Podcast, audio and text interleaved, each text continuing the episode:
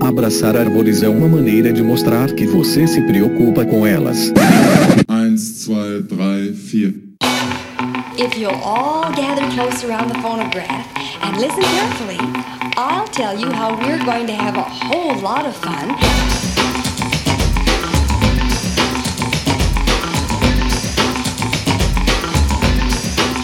Howdy! Aqui é Fernando Lima e este é o Desabraçando Árvores, um bate-papo sem firula sobre ecologia e conservação, a vida, o universo e tudo mais. E eu estou aqui direto de Atibaia, São Paulo, e comigo está a maravilhosa doutora Miriam Perilli. Oi, Tudo bem, dona Mirinha? tudo bem com você? Estamos aí na quarentena. Testando o nosso amor. Não, mas aí já, a gente já, já vivia mais ou menos aí nesse Sim, esquema sim. de home office, né? Então não tem muita coisa para testar. Não, não, eu te amo. Eu também te amo. I love you. I know.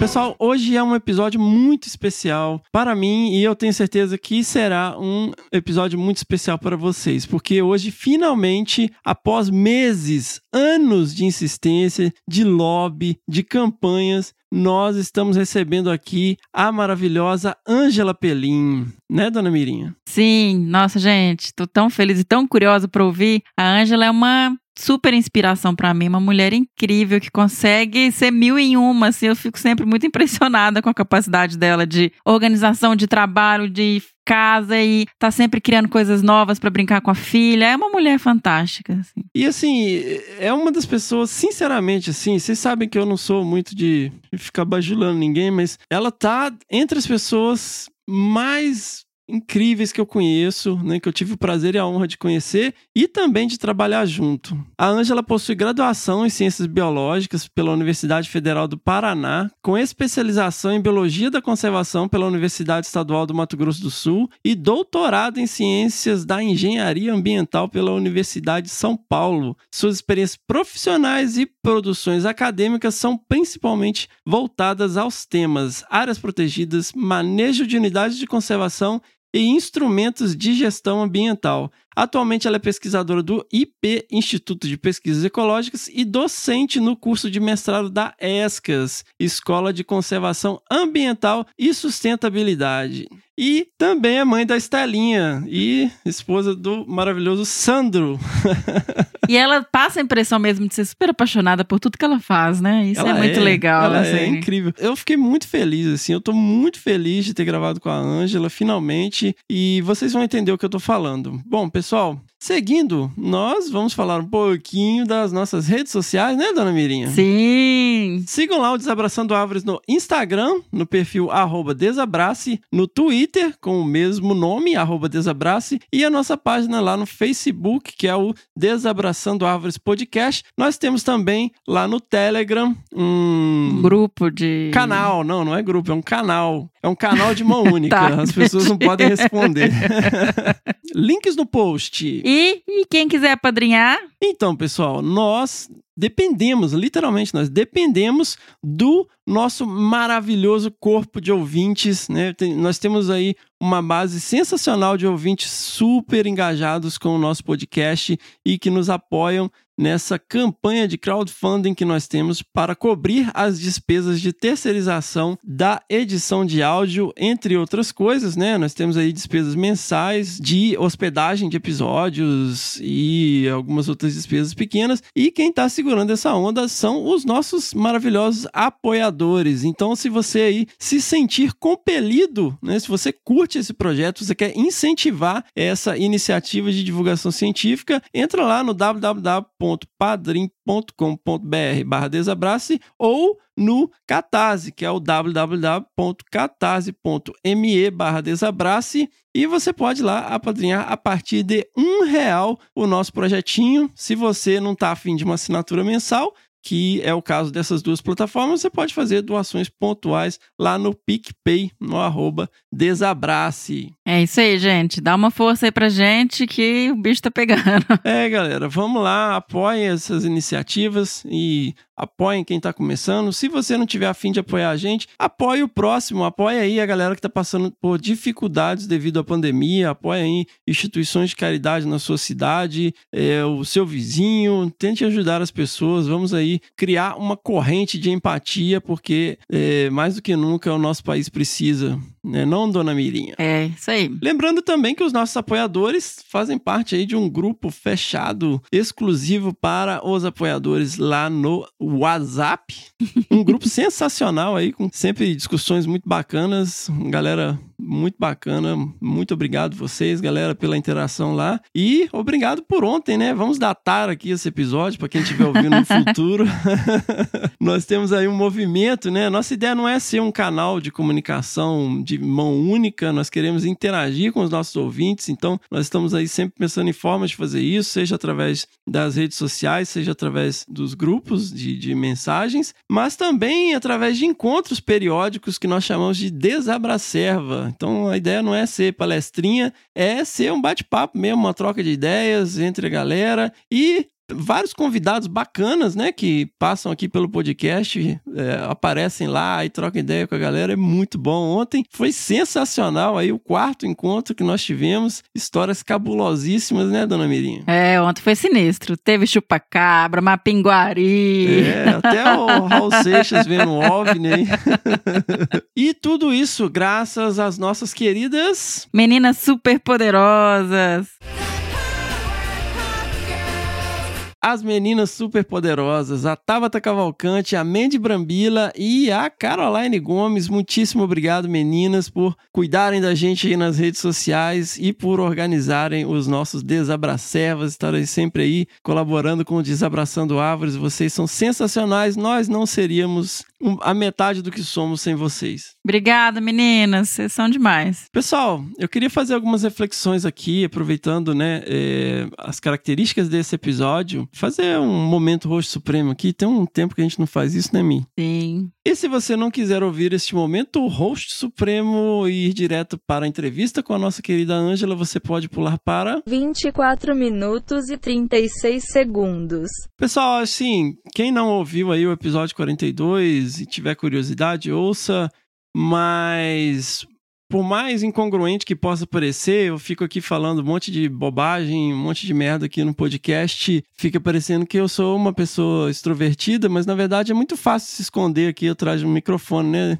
Exatamente. Profissionalmente, né, a gente ao longo da carreira acaba dando aulas, dando palestras e tal. A gente desenvolve algumas eh, técnicas e se acostuma, né, a falar do nosso trabalho, tentar explicar o nosso trabalho, principalmente porque eu venho tentando explicar meu trabalho para minha maravilhosa tia Cotinha há um tempo, mas eu não sou lá pessoa que curte muito festa, muita bagunça, eu prefiro muito mais ficar em casa. Eu lembro uma vez lá, ainda lá em Rio Claro, né, um, um grande amigo, ele me chamou a gente, né, me falou: "Ó, uhum. oh, poxa, o pessoal da da Posta tá organizando aí uma viagem pra praia, pô, vai ser legal, a gente alugou uma casa, vai umas 15 pessoas. e se vocês quiserem aí, vocês podem separar um quarto para você, pra Miriam e pro Ian, na verdade, a Liz não tinha nascido ainda, né? Uhum. E, poxa, poxa, super legal, o pessoal fica todo na casa e tal, vai pra praia, e todo dia de noite todo mundo toca violão e tal. E, e aí eu fui olhando pra cara dele e falei, velho, isso é muito próximo da visão que eu tenho do inferno. e, velho, imagina, uma casa com dois banheiros para 15 pessoas, velho. A casa cheia de areia, sabe? Todo mundo bêbado. Caralho, velho. Ah, não. Pelo amor de Deus. Eu prefiro ficar deitado no sofá vendo série, sabe? lendo um livro, sei lá. Nada contra, galera. Você gosta de fazer isso? Vai lá, vai fundo. Assim, não, não fica chateado comigo se eu não quiser ir, sabe? Mas aqui, só fazer um parênteses. Isso é porque tinha muita gente envolvida. Porque o Fernando gosta de acampar, gosta de viajar, de fazer as coisas. A questão é realmente a parte social.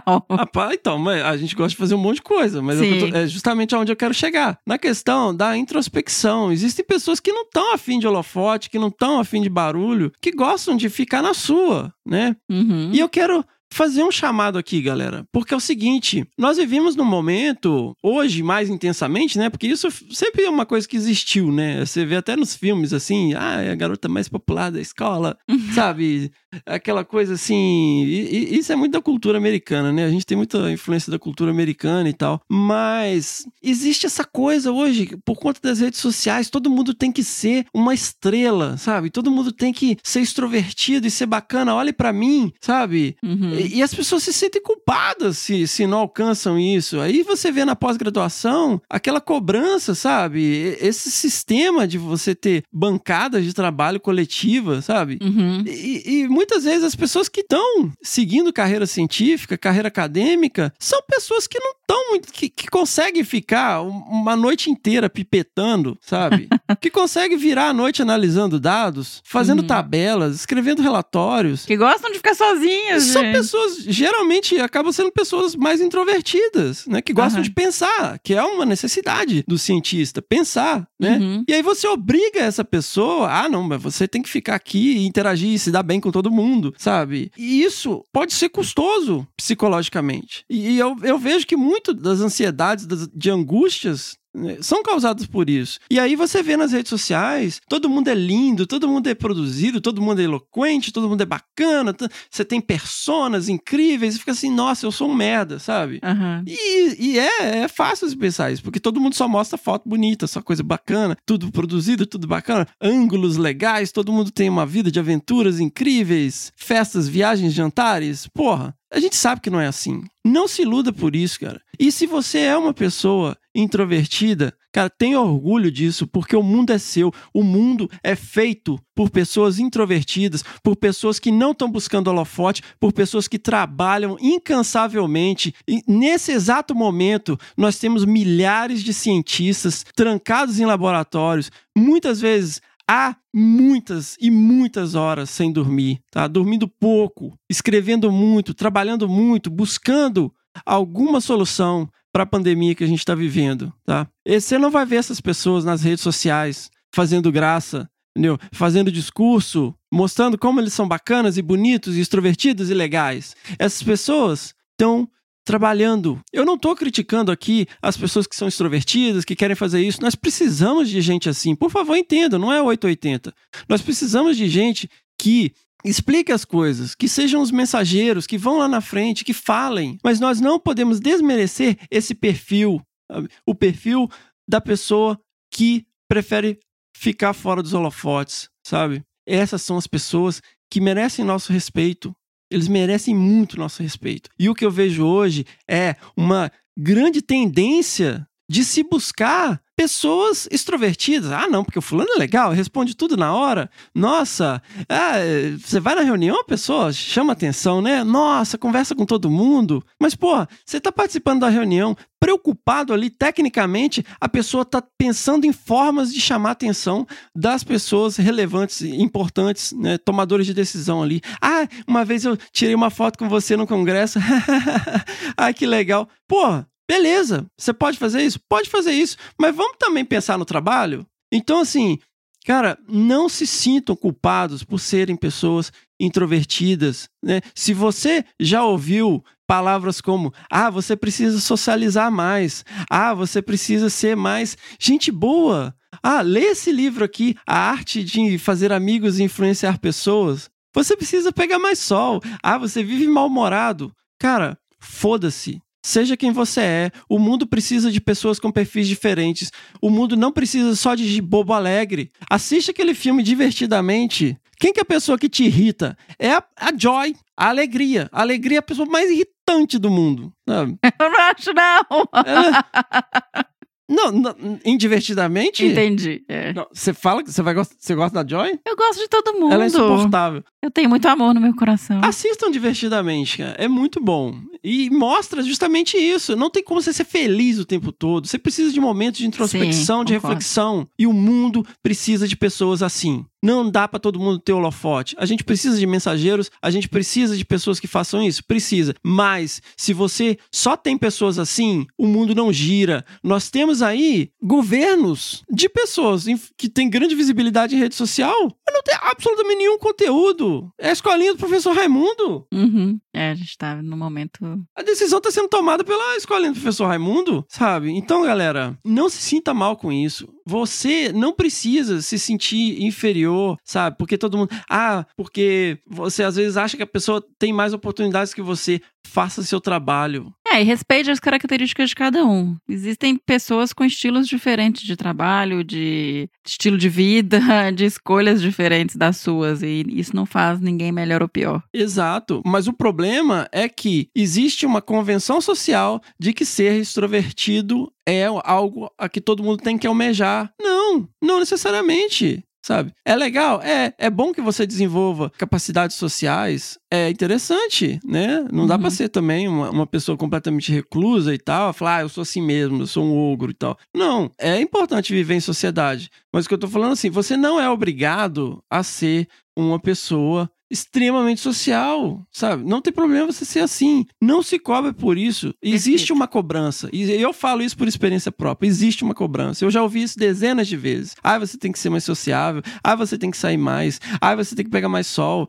Ai, nossa, bota um sorriso nessa cara. Ah, vai a merda sabe? E galera, esse, e, e, e criou-se um valor de mercado no extrovertido. Nossa, mas a, a, a, pessoa fecha parcerias e tal. Beleza, mas quem que vai gerar os produtos? Então, temos que pensar nisso. Tem que ter um equilíbrio. Tem que ter pessoas que gerem os produtos que essas pessoas extrovertidas amarram, né? Alguém tem que pagar a conta. Então a gente vê, às vezes, muitas as pessoas ganham prêmios. Aí você vê uma pessoa ganha um prêmio e a pessoa é incapaz de agradecer o resto da equipe. Eu fico impressionadíssimo com isso. Às vezes você vê a pessoa tá ali, na verdade está representando 15, 20 pessoas, tá ganhando um prêmio. Ah, muito obrigado, nossa, como eu, como eu mereço, sabe? Eu fico indignado com isso, porque o cara que tá lá na ponta, coletando dado, a pessoa que tá ali também analisando os dados, pipetando, gerando relatórios, publicando artigos, muitas vezes não é reconhecido. Nós precisamos valorizar isso, gente. Eu lembro uma vez que eu tava lá em Paraty e tava conversando com o pessoal lá da região e tal, e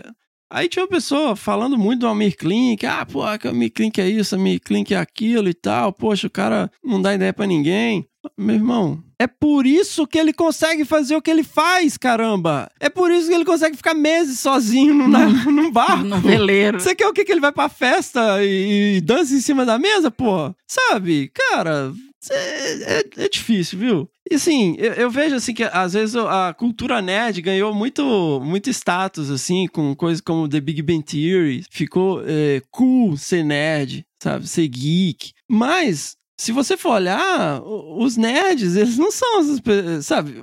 Os próprios personagens de The Big Bang Theory são pessoas extremamente introvertidas e fracassos sociais. E eu ouvi uma vez também uma coisa que eu achei interessante, que fala assim: não zoe dos nerds. Eles vão ser seus chefes no futuro.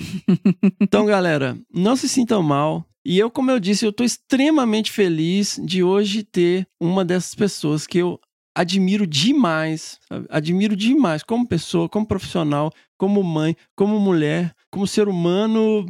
É uma pessoa que não busca holofote, sabe? Uhum. Nunca buscou, mas se você for olhar a produção, o que ela faz são coisas incríveis, são sempre coisas sensacionais, são sempre produtos de primeiríssima qualidade, sabe? Um compromisso assim invejável com o trabalho, com o estudo, com o que faz, com o amor que tem pelo que faz, e isso é muito admirável. E o fato da pessoa não se mostrar tanto não desmerece o que ela faz de forma alguma, sabe?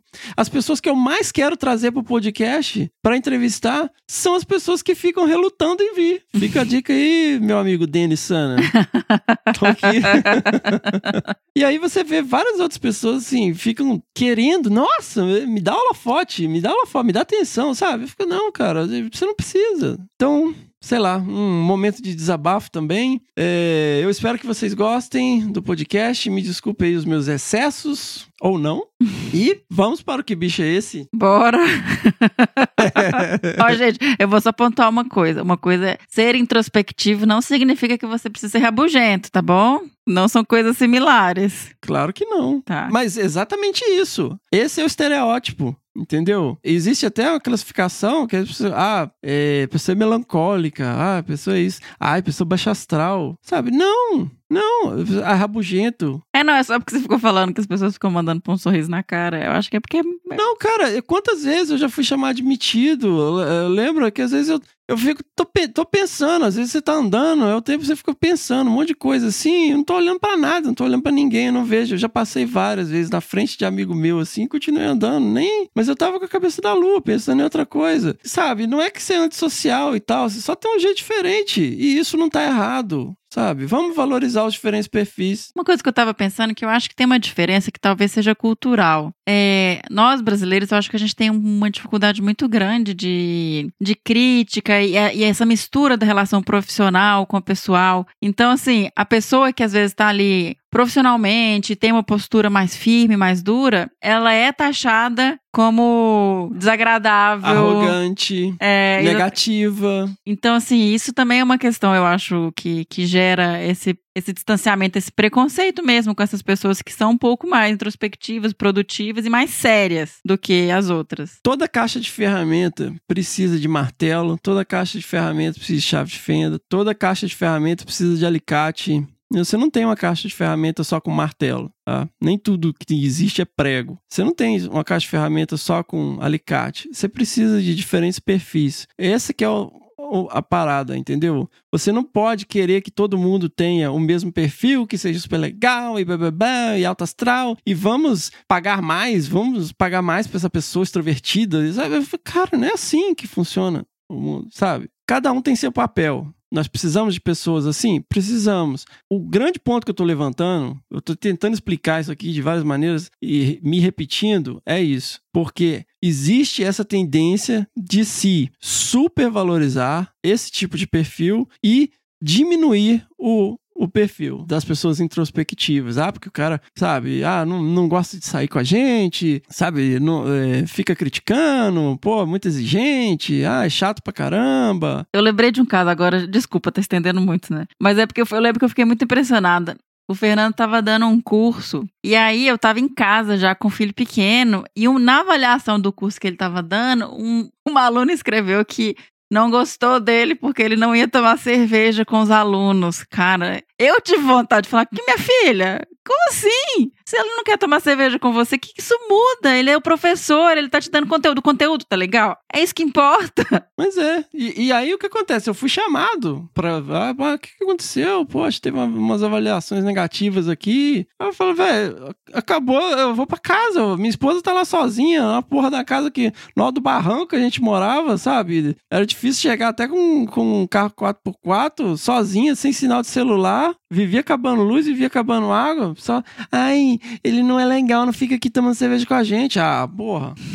Eu, eu, eu, cara, eu tô de saco cheio disso. Eu tô de saco cheio de ver isso, sabe? Me incomoda profundamente. Nós precisamos de pessoas assim? Precisamos. Mas também precisamos de pessoas que pensem, sabe? Pessoas que gerem produtos inovadores. Quem vai gerar isso não é a pessoa que fica lá na reunião puxando o saco de executivo. É a pessoa que tá lá trabalhando, pensando, Sem generalizações. sem A generalizações. pessoa que tá lá pode produzir também. Ela está produzindo. A minha crítica é a supervalorização deste perfil de pessoa. A gente vai ter instituições que só tem isso? Nós já temos. O Congresso.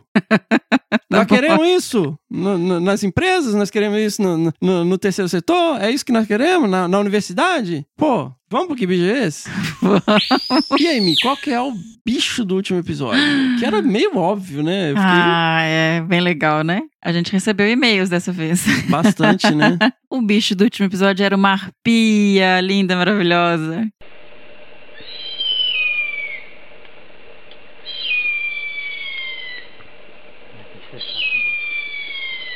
Você já viu? Ah, já viu no Bahia. Eu já, já, já vi. Eu vi no Ninho, lá na estação Veracel. Um grande beijo aí pra nossa querida amiga Virgínia Londe e pra nossa querida amiga Priscila. É, não, eu vi também. Eu vi uma, um jovenzinho maravilhoso lá perto do rio Guaporé, no norte do Mato Grosso, quase com Rondônia. Ah, é, eu vi também uma vez aqui na Mata Atlântica, na divisa com a Bahia. Com... A gente até descreveu essa história aí com nosso querido Biwan Kenobi. Ah, é verdade. Foi legal. Sim, é um bicho muito maravilhoso. Não percam então, semana que vem aí, um episódio sobre arpias. Sim, louca para gravar. Toca o bicho do próximo episódio.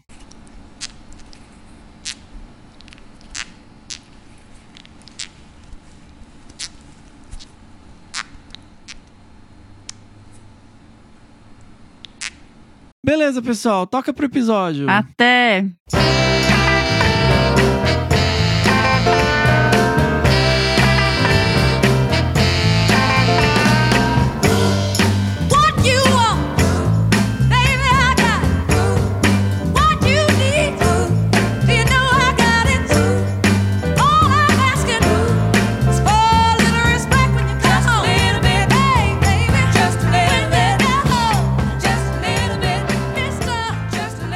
Pessoal, e finalmente, depois de muito lobby, muita insistência, muita campanha, eu cheguei a pedir os ouvintes para fazer um hashtag episódio da Ângela um tempo atrás. E finalmente nós temos aqui uma das pessoas que eu mais admiro pessoalmente, uma grande amiga, uma das pessoas que eu mais admiro profissionalmente, Ângela Pelim. Ângela, muitíssimo obrigado por aceitar gravar com a gente e dividir um pouco da sua jornada, da sua história. Fique à vontade, hoje é o seu episódio. Fala, Fer, tudo bom? Depois dessa apresentação, eu fiquei um pouco envergonhado, né?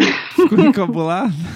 Fiquei encabulada, mas assim, a admiração é recíproca. Também sou sua fã. Ângela, é, a gente sempre começa com aquela coisa meio clichê assim, né? Mas conta um pouquinho pra gente. né? Você é paranaense, você é de Curitiba? Eu sou de São José dos Pinhais. Onde fica isso? Do ladinho de Curitiba. O aeroporto não é de Curitiba, o aeroporto é de São José dos Pinhais. Olha aí. E É. como que a pequena Ângela passou a infância em São José dos Pinhais? né? A gente sempre percebe que as pessoas acabam tendo um contato com a natureza na infância, né? E isso Uhum. influencia na carreira delas e tal, como que elas percebem o mundo, vamos dizer. Você teve esse contato? Então, Fer, assim, eu acho que de uma certa forma sim, mas não é aquele super contato que algumas pessoas relatam, né? Eu sou de uma família bem simples, assim, então meu pai, ele teve pouco estudo, ele, eu acho que ele estudou até, assim, a, a quarta série, né, equivalente, eu não sei hoje mais o que, que chama o que, né,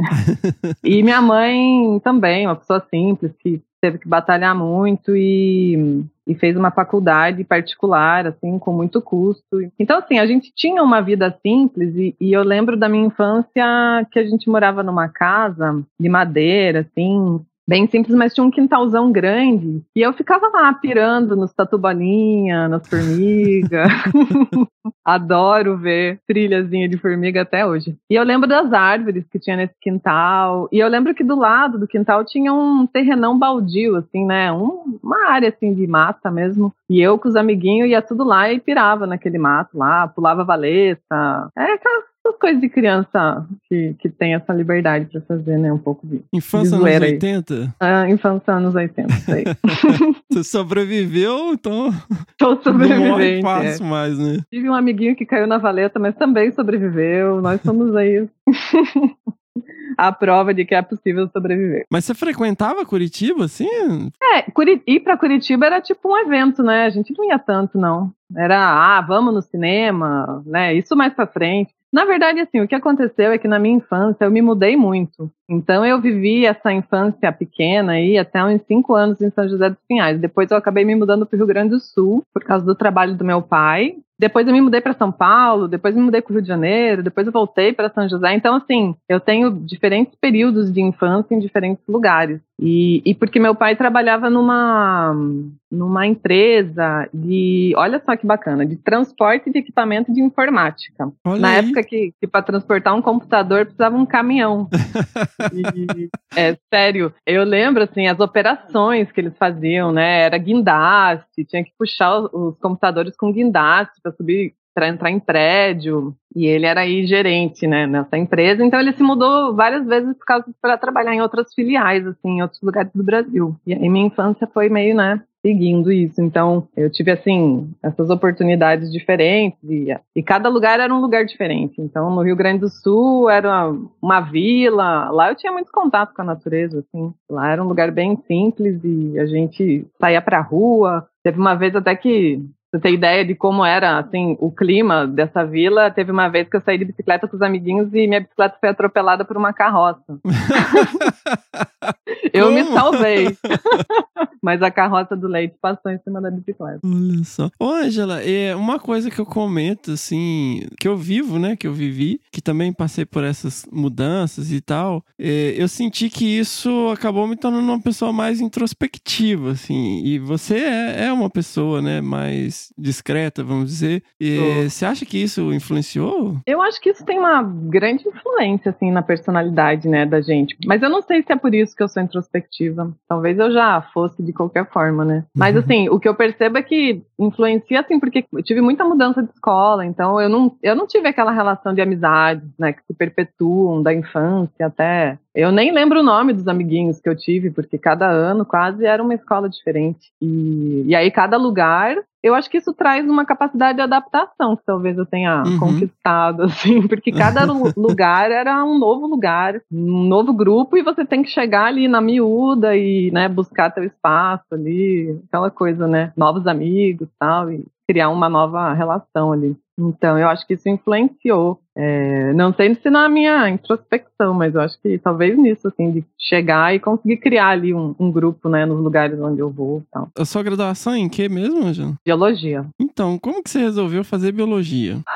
Então, eu acho que quando você perguntou se eu tive muito contato com a natureza, eu, eu falei um pouco dessa parte aí da minha história, mas eu acho que, sim, de uma certa forma, meu pai influenciou muito, porque ele, não no sentido da natureza estrita, mas meu pai era meio aventureiro. Eu sou a filha mais velha, depois de 10 anos só nasceu a minha irmã, né, que é a Andréia, que é a mais nova, Um grande beijo, Andréia, super Andréia. querida. E aí o que acontecia é que a gente era muito eu, né? Porque eu tive essa convivência maior com ele, era tipo o filho que ele não teve. Então ele fazia altas coisas malucas, assim, e, e a gente acompanhava. Por exemplo, Por exemplo, sair andando de bicicleta por caminhos distantes e longínquos, no meio da mata. Ou, é, tipo, com o passar do tempo, ele tive um sonho de comprar um barco, assim. E a gente, né, depois do tempo passou, a gente também foi melhorando de condição financeira. Mas a gente sempre teve uma casa muito, muito simplesinha, assim. Mas ele tinha um barco, né? Porque o sonho dele era ter um barco, ele foi lá e comprou. E eu era, tipo, a. é, eu que ia pro mar, alto mar com ele, assim. E, e ele era. É, e era um barco que não era um barco assim. é, era um barco simples, né? Mas ele era bem aventureiro. tipo, a anos- motor. a motor tal. Uhum. Mas não sei, eu não lembro lá a capacidade do motor, mas não era um barco para mar aberto, mas a gente ia para mar aberto e tal, passava via baleia, passava do lado daqueles navios gigantes. E assim, às vezes ele tinha preguiça de ir até um ponto que era o lugar mais certo para entrar no mar, isso lá em Itapuá, Santa Catarina, né? Que daí a gente acabou que ele ele sempre quis ter uma casa lá, a gente tinha uma casa na praia lá. E aí ele preferia entrar na arrebentação mesmo, ali, perto da nossa casa. E aí, tipo, Ângela, segura o barco, vai, conta as ondas, acelera, vem. Então rolava um, um tanto de aventura, assim, sabe? E aí eu acho que isso acabou influenciando nessa coisa que a gente tem na cabeça, assim, de natureza e tal, né? De ter essa relação com a natureza. Que o biólogo é um Indiana Jones, né? Um biólogo, com certeza, é um Indiana Jones. assim. Embora ele seja arqueólogo, né? No filme. Mas assim, a decisão de fazer biologia, ela veio meio, meio assim. É, eu cursei assim grande parte dos meus estudos numa escola pública e aí eu decidi que eu queria fazer vestibular, queria fazer faculdade, não sabia bem pra quê e eu achava que eu tinha que fazer então pelo menos um cursinho, né? E aí eu, na verdade, assim, um pouquinho antes eu comecei a trabalhar e tal, porque eu achava que eu tinha que trabalhar também pra ajudar em casa. Eu sempre tive essa pira assim de querer contribuir. E aí eu parei de trabalhar, decidi que eu queria fazer o cursinho, e que na verdade não era um cursinho, era um terceirão, nem sei se isso existe ainda, mas era tipo terceirão. E aí eu fui fazer numa escola particular que tinha esses cursos, e a galera tava toda revisando, né, tudo que tinha aprendido, assim, e eu tava tipo, what? Vendo pela primeira vez, né? que droga é essa? Eu não tive aula de química, não tive aula de física, e chegou lá, eles estavam revisando, né? Tudo isso, eu, caramba, né? Mas aí no cursinho, eu tive um professor professor de biologia, eu fiquei encantada, assim, com ele, eu achei sensacional as coisas que ele falava, e, e eu acho que é ele que me inspirou, assim, a tomar essa decisão de fazer biologia. E fui lá e fiz, assim, mas na minha cabeça eu ia trabalhar com engenharia genética, sabe? Tipo, seja lá o que for isso, né? O que era isso na minha cabeça, não tenho bem certeza se eu sabia. Mas na graduação, como é que foi, assim? Você começou a se interessar por, por genética, especialmente? Você fez estágio? É, na graduação eu cheguei, eu passei no segundo semestre, assim, então, porque é, tinha duas turmas, uma que entrava no primeiro semestre e uma que entrava no segundo. Eu entrei pro segundo. Eu, foi um milagre eu passar no vestibular, pra falar a minha verdade. Começando por aí.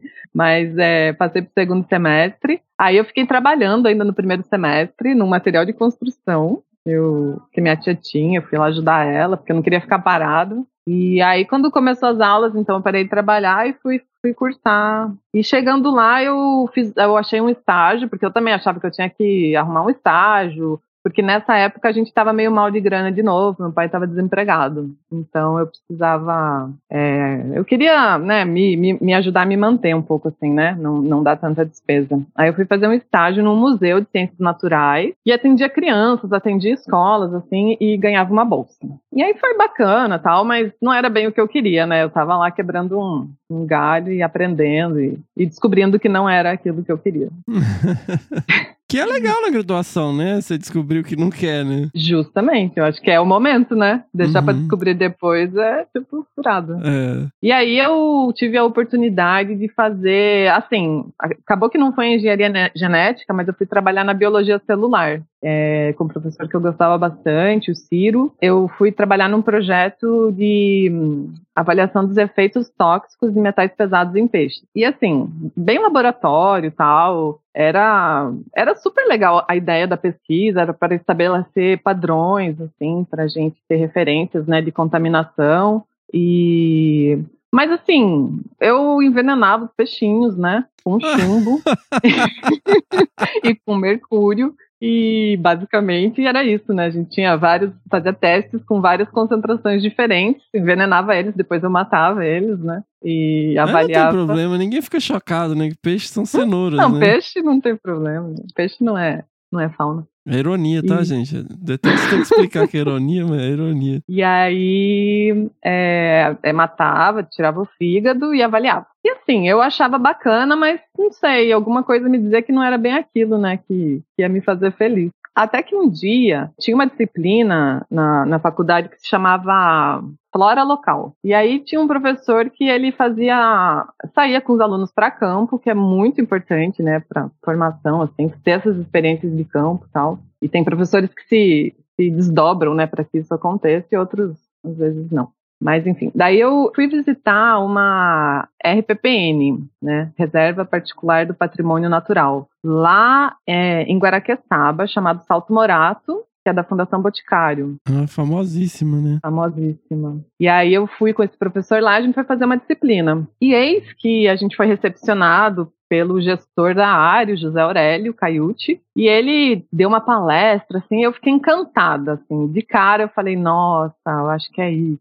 E aí no final, ele falou assim, ó galera, quem quiser ser voluntário, quem tiver interesse, a gente tem um programa de voluntariado, vocês podem se inscrever e, né, vem aí. Mas não deu outra, assim, a gente, eu e uma amiga minha que era mais pilhada, assim, essas coisas, a gente chegou lá e já escreveu para ele e falou, não, a gente quer fazer voluntariado tal, e, e eu comecei a participar desse programa de voluntariado deles. E aí, daí para frente, eu fui picada pelo mosquitinho das áreas protegidas. E aí, galera, acho que vale é legal ressaltar essa questão do estágio voluntário, né, Ângela? Que muitas vezes a galera hum, espera, né, uma remuneração, o que é justo, né? Mas você precisa, às vezes, meter as caras, né, pra fazer um estágio voluntário. Que, que é basicamente, nesse momento, carregar caixa, né? tipo, você é um minion, né? Não, eu sou uma defensora assim do voluntariado. Eu acho que é sensacional assim, é tanto pela você poder contribuir, mas pelo tanto que você aprende, né? Eu posso afirmar, assim, que se não fosse essa oportunidade de voluntariado que eu tive, que eu vejo como um presente, né? Eu não sei, assim, talvez eu não estivesse fazendo o que eu tô fazendo hoje, sei lá, né? O que teria acontecido. Mas é, começou assim. Primeiro eu fui uma voluntária esporádica. Depois eu fui virando uma voluntária frequente. Depois eu fui virando uma voluntária sênior. Depois eu fui virando uma voluntária. Porque assim, eu fiquei dois anos lá, no final das contas. É, praticamente dois anos, eu acho, lá. Então eu fui é, evoluindo no grau do voluntariado. E, e o que é legal também, né? No final das contas, eu era uma voluntária que até cuidava dos outros voluntários. assim. Mas assim, é, eu recebia visitantes, né? Ficava na cancela, abrindo cancela, dizendo: Uhum. Oi, bom dia, seja bem-vindo. Você está numa reserva natural. Pegava os dados tal. Aí tinha vezes que era mais legal, né? Porque cancela era chato. Ficar, a gente ficava no centro de visitantes, daí a gente recepcionava o visitante, dava palestra. É, às vezes a gente ia na lojinha, vendia coisas. Ficava na trilha, cuidando dos visitantes. Tinha época que tinha muito visitante, a gente tinha que ficar nas placas de não passe, não ultrapasse a placa, porque as pessoas. É só se escrever não ultrapasse as placas, que as pessoas fazem o quê? Ultrapassam, né? Mas assim, essa era a parte mais assim formal, assim, era a parte mais, né? E aí tinha o submundo do voluntariado, né? Que daí era quando a gente era fazia coisas mais hard, hardcore, então a gente fazia muita manutenção em trilha, carregava carrinho de mão, picareta, enxada, e saía pelas trilhas, arrumando as trilhas, e fazendo trabalho pesado também, assim, fazia gabião no rio, Fazia o quê? rio- Gabião, é aquelas quadrado de tela que tem pedra dentro, sabe, que contém as encostas, assim. Ah, sim, sim. É, a gente fazia, fazia de tudo. Tanto é que, que até teve uma época que a gente virou até piada lá, que eles chamavam a gente de as rústicas. Ah, Eu tinha um grupinho, eu e mais umas duas, três, que a gente era as rústicas, que a gente vivia assim, lascada, assim, carregando pedra. E a gente adorava, né? A gente se achava super, Uhum. Super Angelina Jolie, assim. então. Hum. Mas foi o máximo. E eu também tive muita oportunidade de fazer cursos na época, porque lá eles tinham um centro de capacitação. Então tava eu lá no fundinho, assim, sempre. Eu tentava não perder um, assim. Então eu acho que eu fiz todos os cursos de gestão de, de áreas protegidas que a Fundação Boticário deu na época.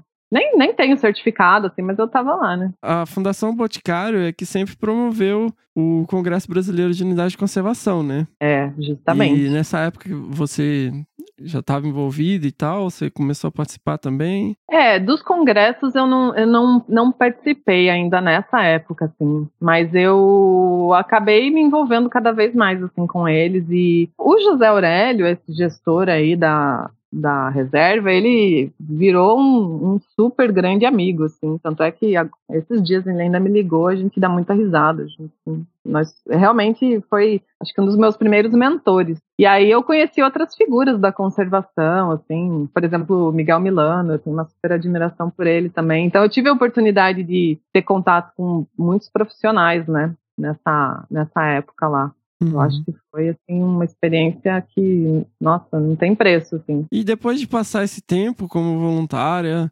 você se formou. Eu me formei. E aí? E se aí? tornou uma desempregada ou já tava. Eu me tornei uma desempregada. aí o que aconteceu? Aí eu me formei. Tinha uma vaga, né, que eles iam abrir lá nessa re- reserva e eu doida pra preencher essa vaga, assim, tipo, ai, né, é minha, por favor, eu quero muito. Só que assim, eles tinham, eu acho que eles têm ainda e eu acho que tá super certo, assim, na época eles queriam uma pessoa de nível técnico pra apoiar e eu tinha me formado, então assim, meio que eu não pude nem participar da, da concorrência. Mas beleza, né? Aí eu peguei e fui aí ver o que eu podia fazer. Ajudei uma amiga aí nos projetos de consultoria, é, umas coisas bem pontuais, assim. E aí surgiu uma oportunidade, aí foi uma aventura, né? Uma experiência. Surgiu uma oportunidade de eu fazer um trabalho lá na Serra da Capivara, no Piauí, é, no Parque Nacional da Serra da Capivara. Mas assim, o que aconteceu? Eu era muito também inexperiente, né? Eles tinham assim essa possibilidade de fazer esse trabalho lá e era com monitoramento de fauna. E eu fiz toda uma tratativa por e-mail assim sobre isso. Ah, então legal, tal. E, e eu quero ir, quero ir e peguei e fui. Só que eu não sabia muito bem o que me esperava lá, porque na verdade eu não tinha combinado as coisas direito, sabe? Então assim, eu eu saí de São José dos Pinhais, né? Cruzei Brasil, sem ter as coisas muito bem combinadas. Mas aí, assim, cheguei lá, foi assim, sensacional. Conheci a Fundan, né? A Fundação Museu do Homem Americano, a Ned Guidon. Mied Guidon, olha aí. É, foi uma experiência, assim, é, conhecer a Caatinga, né? É, conhecer as pessoas da Caatinga, conhecer os arqueólogos que andavam por lá. Eu escavei urna funerária de territórios que Com eles encontram. pincel? Assim, a galera faz buraco de 3 metros de profundidade com um pincelzinho, né? Faz. É lindas. E aquelas urnas, assim, funerárias com, né, com, sei lá, às vezes um esqueleto de uma criança, uma machadinha, um negócio. é- É muito sensacional, assim. Eu não teria possibilidade de uma experiência Mas você dessa. encontrou você mesma? Não, eu não encontrei. É, é que eles têm um laboratório lá que é gigante, né? E aí eu, às vezes que eu tava lá à toa e tal, eu ia lá pro laboratório deles e queria, falava, pedia pra ajudar e ficava lá escavando com um pincelzinho, né? Porque, afinal de contas, é, eles têm muito material. É, é assim, lá é um dos maiores sítios arqueológicos, né, do Brasil. Então, eles têm lá, acho que material pra processar, né? Sim. Fora o que ainda tem pra escavar. E aí eu fui lá e peguei, né? Eu tinha uma equipe de. Lá tinha muitos. O que a gente chamava de agentes de proteção, que é tipo guarda-parque, né? Lá tinha muitos, assim, na época, porque lá tem um grande programa de caça e o parque sofre muita pressão. E aí, alguns, a- é, a linha de Guidon deslocou alguns para me ajudarem a abrir umas trilhas, então a gente estava abrindo transectos e ia começar essa questão aí do monitoramento da fauna. E assim, eu abri muito transecto, fiz muita coisa, a gente trabalhou pra caramba lá. Mas assim, eu descobri que eu tinha esquecido de combinar um detalhe super importante, que era do tipo assim, qual é a minha remuneração, né? Ah, só um detalhe. Só um detalhe. E aí, assim, não tinha remuneração. Então, assim, ela, eles pagavam minha hospedagem, as coisas, porque eu cheguei lá e fui para um, pra uma pousadinha, né? Uma pousada que tem lá na, no centro, lá de São Raimundo Nonato. E, e no final das contas, assim, eu não tinha uma remuneração. E talvez a gente fosse conseguir um projeto que teria uma remuneração. Só que aí o tempo passou e depois de alguns meses eu não dava mais conta de ficar lá, porque eu estava dando despesa para minha mãe. O meu pai tinha falecido um pouco antes de eu ir para lá, né? Isso é um detalhe também que, que é super relevante. Ele faleceu logo que um pouquinho antes de eu me formar. Eu me formei com eu tinha 21 anos quando eu me formei na faculdade. E ele faleceu um pouquinho antes. E, e, assim, alguns meses depois que eu me formei, eu fui para lá. Não fiquei muito tempo desempregada, né? Quer dizer, não, não sei, né? Se foi um emprego isso. Mas eu fui pra lá. E aí eu fiquei meio me sentindo mal, porque eu tava lá, tava, acaba- acabava que dava despesas pra minha mãe, apesar de eu ter lá comida e alimentação, né? Enfim. E aí eu achei que não tinha mais como eu ficar lá. E resolvi voltar. Mas lá foi incrível, assim, porque eu conheci pessoas fantásticas, assim. A, a- eu, eu morei numa pousada e eu ficava muito sozinha lá. Então eu cheguei num lugar que eu não conhecia há mil, né? Muito longe da minha casa, da minha família. Meu pai tinha falecido há pouco tempo. Então eu estava super ainda impactada e, e ficava sozinha numa pousada. Aí a Gisele Felice, que era uma, é uma arqueóloga, uma pessoa que eu adoro, assim, ela me acolheu, assim, ela falou, não, Angela, vem aqui pra casa. E eu fui morar com ela, com ela e com a Janaína, que é minha mega super amiga até hoje, uma geógrafa sensacional, assim. Aí minha vida melhorou lá, mas mesmo assim, é, enfim, precisava, né? Eu achei que não, não tinha mais como ficar lá. E eu também tinha um namoro à distância, né? um pouquinho bem à distância, né? Que um pouquinho antes de eu me formar, eu já tava namorando o Sandro, que hoje a gente é meu marido. Olha aí, grande abraço, Sandro. É, o super Sandro, paleontólogo, né? E Ele já era paleontólogo, sabe? nessa época que eu tava lá, em São Raimundo Nonato, ele fazia mestrado no Museu Nacional, né? No Rio de Janeiro. Uhum. Então a gente tinha essa distância, né? É, Rio de Janeiro, São Raimundo Nonato, a gente ficou uns cinco meses sem se ver, só se falando por orelhão, né? Porque não, ro- não tinha que, que é um WhatsApp. orelhão, Ângela? Talvez. Muita É uma orelha bem não grande. É uma orelha enorme, né? É uma orelha enorme. Então, a gente ia pra fila do orelhão tal. Na época não era ficha, mas tinha cartão, né? Era a modernidade. Lembra a época do cartão? E a gente se falava lá, gastava uma grana com cartão, né? E se falava tal. Mas enfim, não tava legal, né? Eu tava longe da minha família, longe do Sandro, longe de tudo. E, e aí eu resolvi voltar. E aí eu voltei de lá num- numa história engraçada também, assim, porque foi um. Teve um ônibus da UFRJ que foi com os alunos do mestrado fazer trabalho de campo lá na Serra da Capivara. Uhum. Mas, cara, eu não sei como, assim, mas era. Sabe aqueles ônibus que também as pessoas hoje não conhecem, mas aqueles de madeira, assim, que tem dois banquinhos, é, um- é uma madeira reta e uma de, é, embaixo, e daí em cima, assim. É que vai cabra, galinha, tudo. E era um ônibus desses, eles viajavam o Brasil todo. E aí esse ônibus chegou lá e eu pensei, cara, é agora, né? Agora ou nunca. Eu entro nesse ônibus e volto. volto pra minha terra. Mas como assim? Tipo, você não tinha outro jeito? Assim? Você, você- Ah, outro jeito era eu é, pegar dinheiro com a minha mãe, né? Ah, É, uma tá, passagem tá. de avião era caro naquela época, né? Eu já tinha feito ela pagar pra eu ir pra lá. Aí eu falei com a galera lá, falei, meu, tô indo. Tive uma semana, assim, pra decidir, enquanto eles faziam o campo. Conversei com eles, falei, ó, não dá mais. Entrei no ônibus e voltei. E foi aí, encerrou minha, minha passagem por lá. Eu cheguei depois, né, de volta e voltei pra minha casa, fiquei mais um tempo, voltei a morar com a minha mãe, né, com a minha irmã. E aí depois surgiu uma outra oportunidade, daí era de trabalho de verdade. Aí eu combinei bem certinho, assim, se eu ia ter salário. Mas isso coisas. voltou pro, pro, pro, pra Curitiba? Daí eu voltei Pra- pra São José dos Pinhais. São José dos Pinhais. É, a gente tava lá de volta naquela época. Uhum. E aí o que aconteceu é que uma das pessoas, a Verônica Tellen, que era da Fundação Boticário, tinha uma grande amiga no Mato Grosso do Sul, e eles e, a- e essa amiga dela, a Márcia Brambila, que é uma das minhas é, super amigas hoje, assim, é outra grande mentora que eu tive, ela precisava de alguém que ajudasse no escritório regional de Bonito da Secretaria de Estado de Meio Ambiente do Mato Grosso do Sul. Uhum. Na verdade, eles queriam alguém que fosse o chefe do escritório. Só que assim, eles pagavam muito mal e, e o custo de vida em Bonito é muito caro, por causa que é uma cidade muito turística, né? Aí a Verônica falou pra ela que eu seria uma boa pessoa, tal, que eu era legal.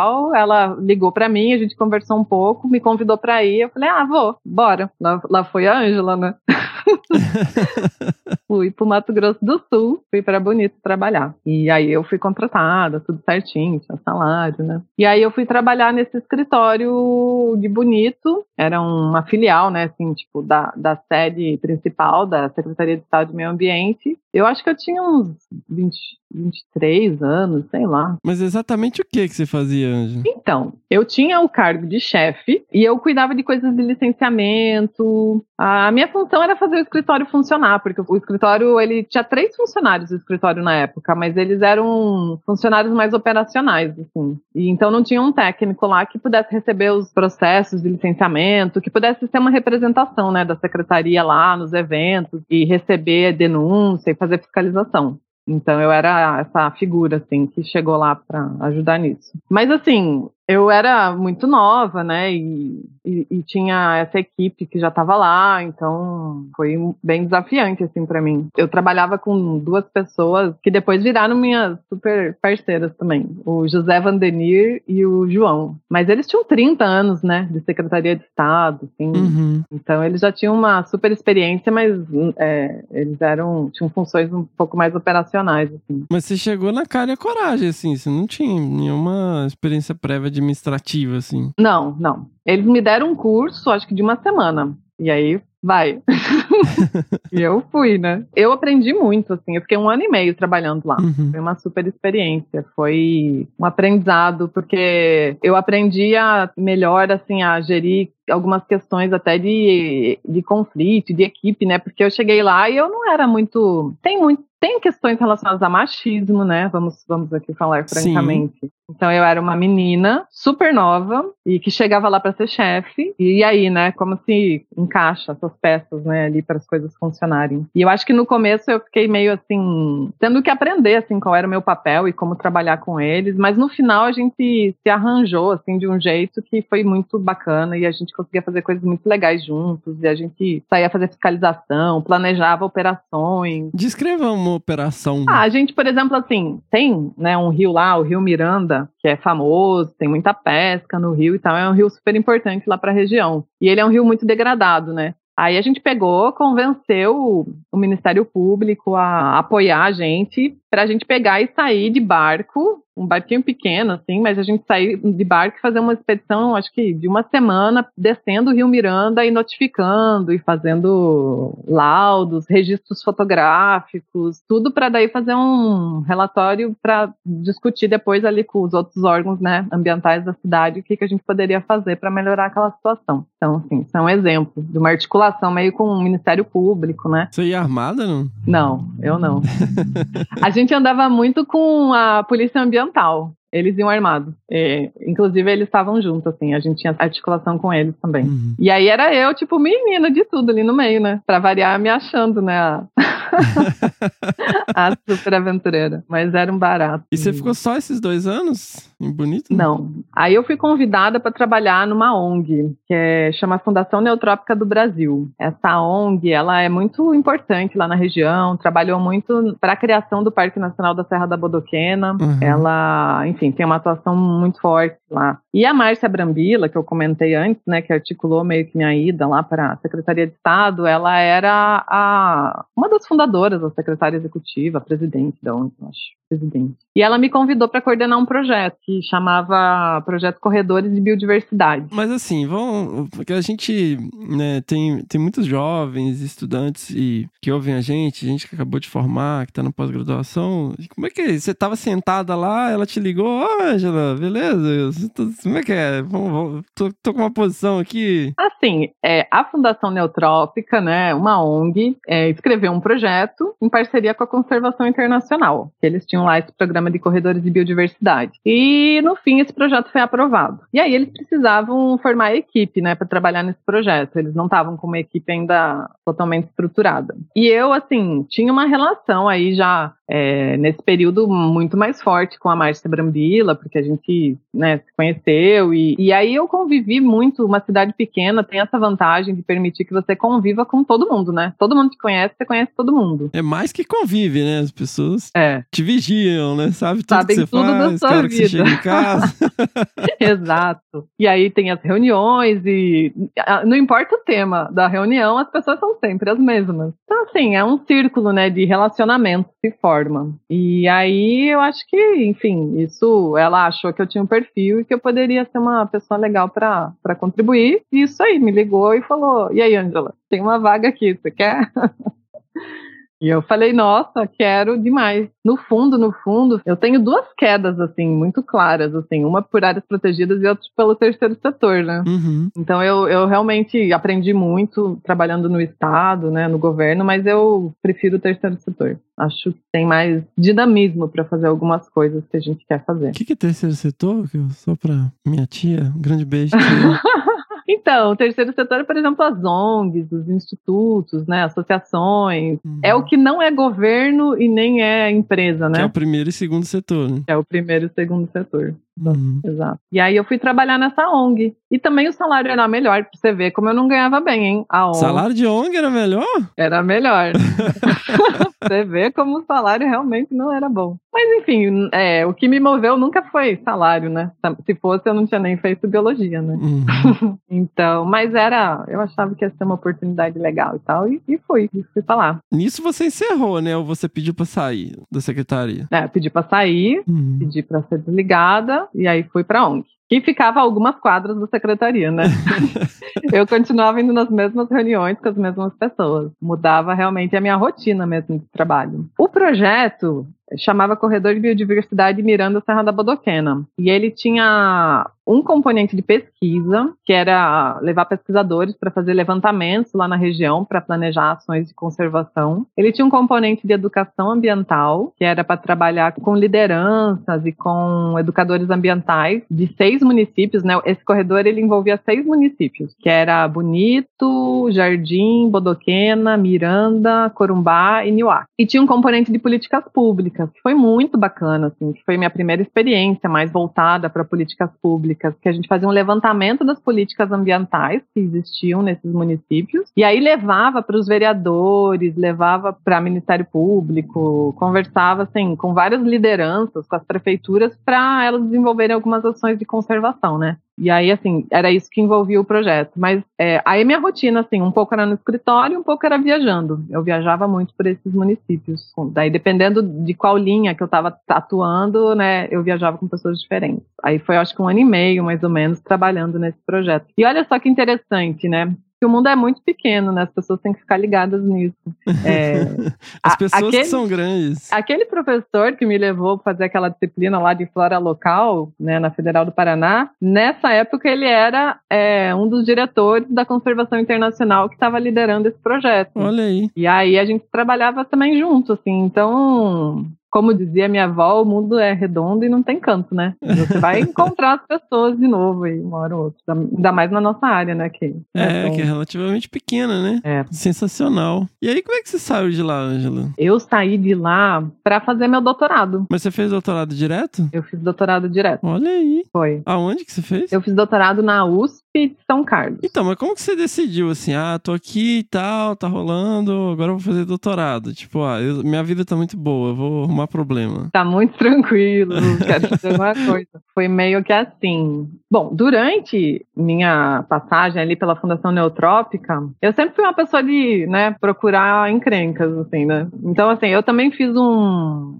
uma, um curso de especialização enquanto eu tava fazendo ali a. trabalhando na Neotrópica, né? Uhum. Em quê? Eu fiz especialização em biologia da conservação pela Universidade Estadual do Mato Grosso do Sul, no campus de Dourados, que era alguns, muitos quilômetros, né, de Bonito. É, enfim, não é tão longe, mas também não é tão perto. E aí tinha um amigo meu que fazia também, que também trabalhava na Neotrópica, o Ellery. Nessa época eu já tinha carro, né, daí eu comprei meu primeiro carro lá em Bonito, um Uno 94. Inclusive... É valente, né? É valente. Não, escute isso. Inclusive nós temos ele até hoje. Vocês têm ele até hoje? Temos, né? Porque é o carro de estimação do Sandro, né? Ele Ah, não é? deixa. Eu, eu já falei pra vender, ele não quer. Mas assim, na época ele já era um carro mal menos, entendeu? então a gente ia pra Dourados nesse Uno azul e ele ia fazendo barulho, mas chegava, ele ia, né? E, e aí, de 15 em 15 dias, a gente ia lá fazer essa especialização juntos, ia de Uno e tal. E lá eu fiz um trabalho com RPPNs na monografia da especialização, com as reservas particulares, porque eu tinha essa, né? Tinha é, essa experiência com a RPPN, da Fundação Boticária, eu achava que era uma ferramenta importante para conservação, uma estratégia bacana, né? Mas como a gente tá falando muito de RPPN, Angela, o que, que é um RPPN? Então, RPPN é Reserva Particular do Patrimônio Natural, é uma unidade de conservação que está prevista no Sistema Nacional de Unidades de Conservação, que é a lei, né, que, que dá os objetivos, as diretrizes e que fala sobre as áreas protegidas no Brasil e que inclusive está de aniversário agora 18 de julho, vai fazer 20 aninhos. Olha aí, o Snook, né? O Snook, exatamente. É, no Snook a gente tem 12 categorias de unidades de conservação, 5 de produção integral e 7 de uso sustentável. Qual que é a diferença? Proteção integral e sustentável. É, simplificando, produção integral você não tira nada lá de dentro, né? Você vai, tira fotos e deixa as pegadas. E leva experiências. então, assim, são parques, né? Reserva biológica, estação ecológica. E as de uso sustentável são as áreas onde pode ter um uso sustentável dos recursos naturais. Então, você pode fazer uma extração de madeira, no caso de floresta nacional, você pode ter extrativismo de produtos ali, né? No caso das RESEC. E aí a RPPN é uma dessas categorias que está no grupo de uso sustentável por uma questão legal, assim, enfim, é uma longa história. O SNUC é uma longa história, né? Levou 10 anos para ser discutido e aprovado, e aí a RPPN acabou ficando ali dentro da categoria de uso sustentável, mas de fato ela é uma área de produção integral, porque você não pode ter extração, né? É, é como se ela fosse um assim, o proprietário que decide o que vai fazer, porque é uma área particular, então um, um proprietário de uma área, ele voluntariamente, é uma sempre uma iniciativa voluntária, ele define que quer criar uma área protegida ali na em parte da sua propriedade e ele vai lá e, e- e isso é reconhecido, né, ou pelo estado, ou pelo ou federal, ou pelo município e é perpétuo. Então criou, tá criado. E te desonera também de uma série de impostos também, né? desonera do ITR,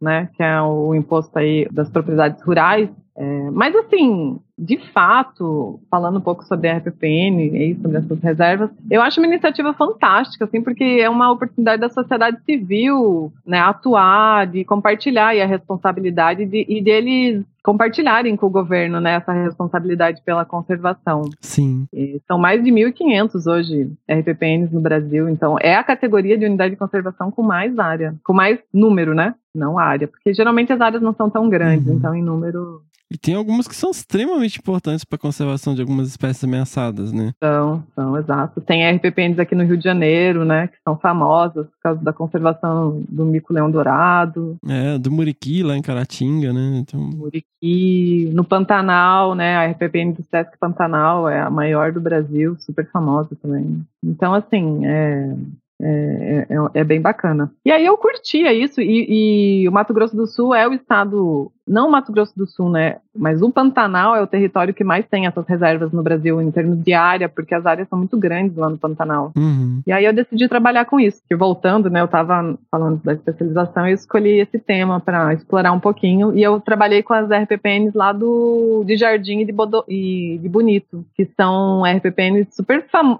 são famosas, mas não tanto por ser RPPN, mas porque são atrativos turísticos muito famosos, né? Sim. Então, tem lá o Rio Sucuri, tem em Jardim, o Rio da Prata, que são RPPNs, que são atrativos famosos. E, e aí, assim, o que, que aconteceu, né? Como é que eu fui cair no doutorado? Eu fui fazer um curso de política ambiental em Brasília, e lá eu conheci um grupo, Vitor Ranieri, Marcelo Montanho, Aurélio Fontes, que trabalhavam com política ambiental na USP, junto com o Marcelo Pereira, né? O super Marcelão, que eu gosto muito dele. E aí eu conheci esse grupo tal, e a gente fez uma amizade e a gente continuou ali se falando. E a gente manteve um certo contato tal, e um dia, um- uma dessas figuras, né, que é o Vitor Ranieri, ele é, entrou como professor na USP, de São Carlos, e ele me ligou e falou, ó, a gente tá aqui com algumas bolsas para doutorado, você topa? É, O que, que você acha, né?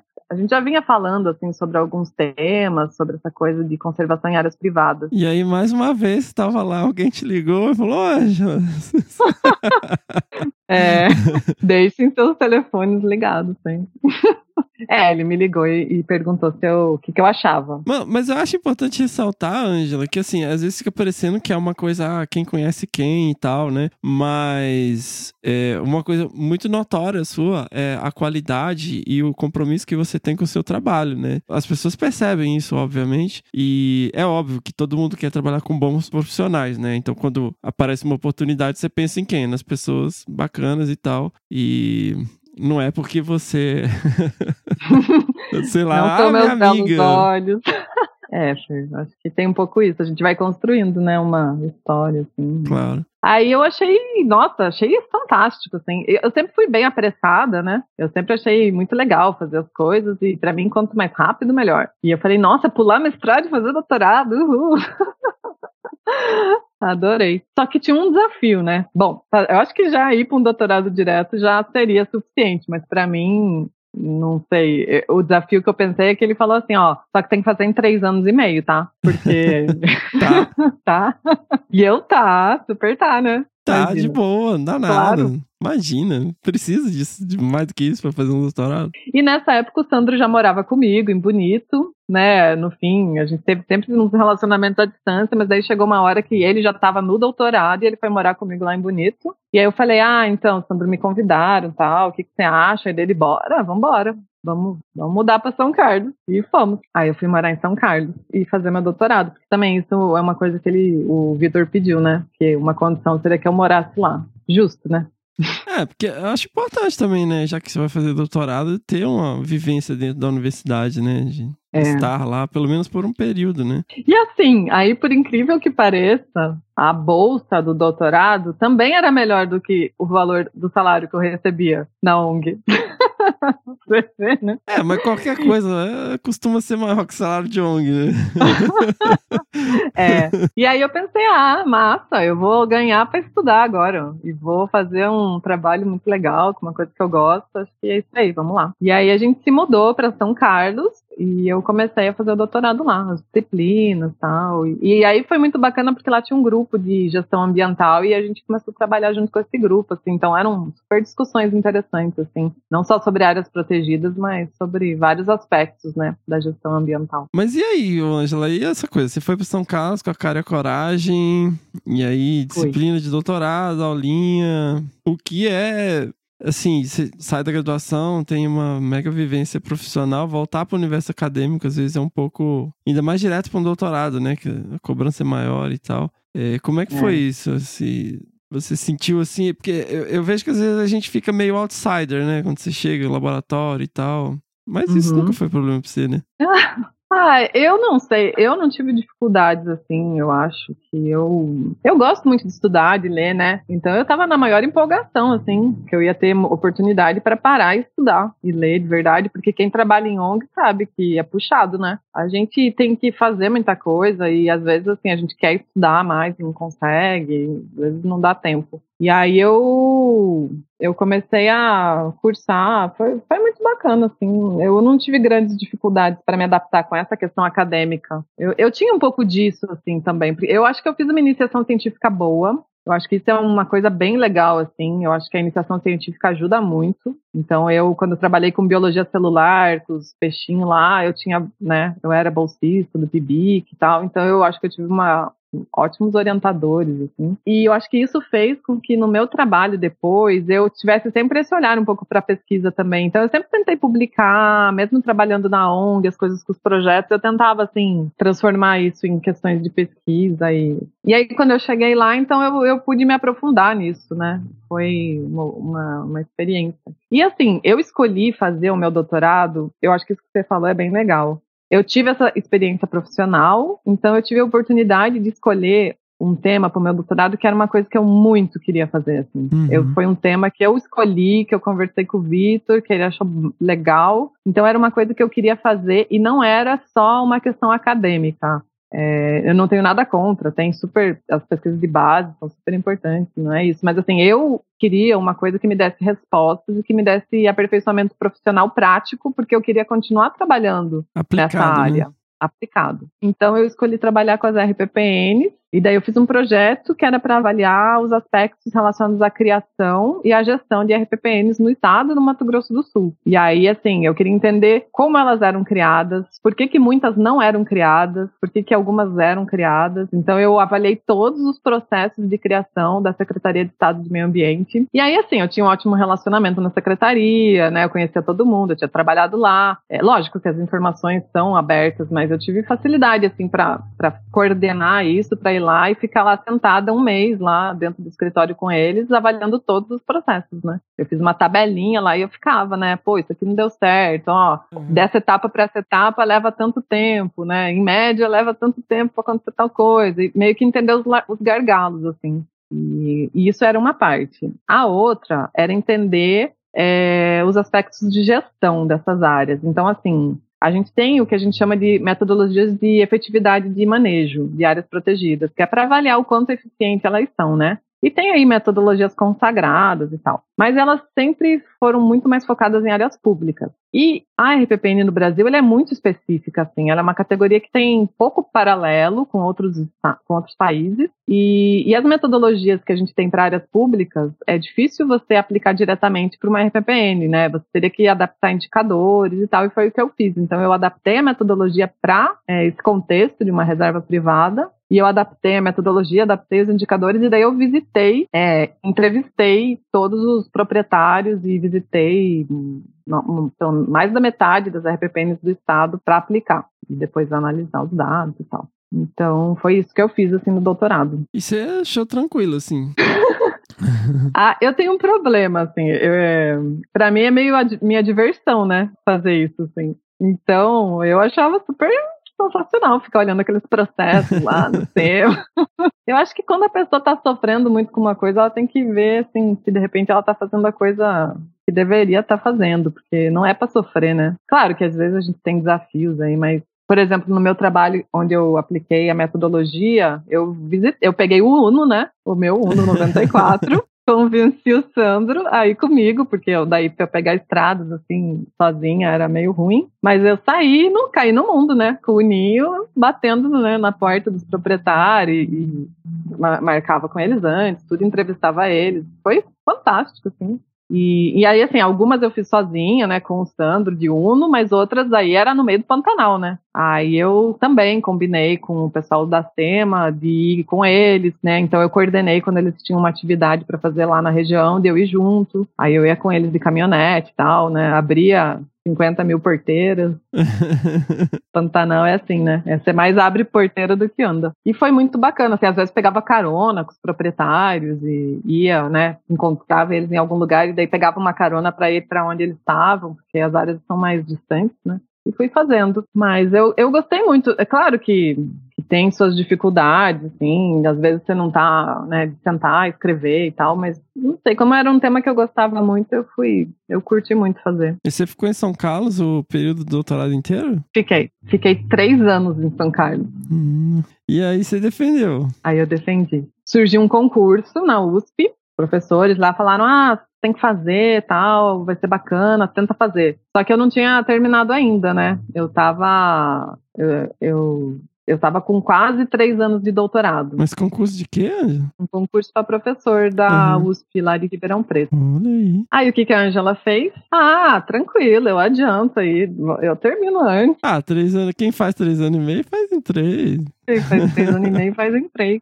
Mas tinha um, um agravante, né, nessa época que ele é importante, que o que aconteceu foi que o IP tinha um projeto para apoiar a criação de áreas protegidas aí no contínuo da Cantareira, em São Paulo, né? E, e o IP precisava de uma pessoa que ajudasse na coordenação desse projeto. Por algum motivo chegou isso no Vitor Ranieri, que era meu orientador, e por algum motivo, corajosamente, ele achou que a aluna de doutorado dele poderia, quem sabe, se interessar, e ele me falou. E aí, quando ele falou, meu, falei, nossa, com certeza, eu quero. Porque, imagina, né? Coordenar um projeto para apoiar a criação de área protegida, né? Era meu sonho, né? Tudo que eu queria, assim. Só que não era um projeto trivial, assim. Era um projeto que tinha que ser feito em três meses. Porque tinha um tempo que era o, o, é, o decreto de limite administrativo provisório. E ele, ele valia por um período. Então o estudo tinha que ser feito e o decreto publicado dentro desse período. Porque depois deixava de valer e, enfim, outras coisas lá poderiam acontecer. Politicamente ficaria Mas ruim isso ainda durante seu doutorado. durante meu doutorado. E aí eu. Porque aí foi minha aproximação com o IP, né? Aí meio que eu, assim, conversei com o Vitor, combinei com ele direitinho. E era um projeto rápido, né? Daí eu pensei, bom, eu, eu paro um pouquinho as coisas do doutorado e vou me dedicar a isso, né? E aí eu tendo que adiantar o doutorado, né? Mas enfim, a gente fez esse projeto, foi lindo, foi maravilhoso. É, a gente coordenou esse estudo aí, foi um desafio grande, assim. Muita gente do IP participou, você não participou, né, Fer? Mas Não, eu tava no Pontal essa época, né? tava no Pontal, né? Mas eu lembro nas reuniões, assim, a gente chegava e falava, nossa, olha só, a Angela Pelin, né? Nossa, ela parece uma executiva, né? Toda- Nossa. Ficava andando pra baixo e pra cima com um monte de papel, de... um monte de pasta, assim, com, com a sua equipe junto. Nossa. Desesperada, né? Eu tinha três Não, meses mas eu não aparentava aquele negócio. desespero, não. Parecia, eu falei, nossa, é. cara, nossa, como que. Eu, eu não sei explicar, assim. Eu ficava assim, nossa, que, que profissional séria, né? tipo, não, não tem nem tempo de conversar com a gente. Por dentro eu estava desesperada. Não, assim, eu, eu era bem intenso, assim, tinha muita coisa pra fazer. Ah, e eu sou meio introspectiva, né, você sabe? Então, essa coisa, assim, de conversar, às vezes, não era meu forte. Small talk, né? É. E aí, será que vai chover?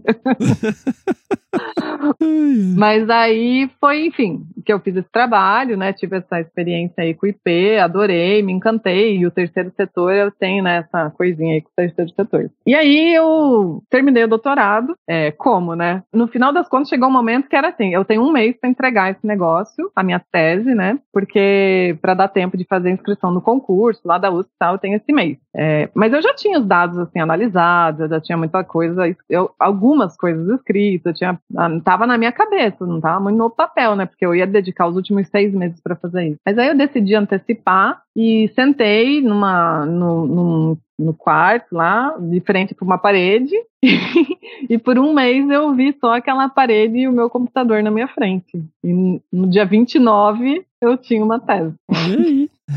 Do zero? Ah, não sei se é do zero, né? É, eu já tinha publicado um artigo, então, Uhum. assim, o capítulo já estava pronto e tinha outra. Tinha coisas que já estavam meio que Uhum. pré-analisadas, assim, mas é, a escrita mesmo não tava, sabe? Então eu Uhum. tive que gerar uma escrita ali. E não é trivial, né? O pessoal fala como se, ah, dá nada. A hora que você senta pra escrever, escrever não é trivial, né? Mas assim, também tem essa coisa desse modo, você pode fazer de uma forma crônica ou aguda, né?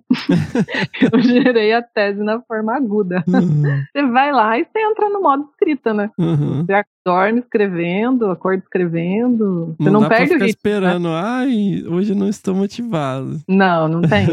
eu tinha um calendário na minha frente que era o de trás pra frente. Era o que, que tinha que acontecer Aham. em cada dia pra eu conseguir concluir. E concluí, né? Entreguei a tese. E aí, o que, que aconteceu, né? Recebi uma ligação.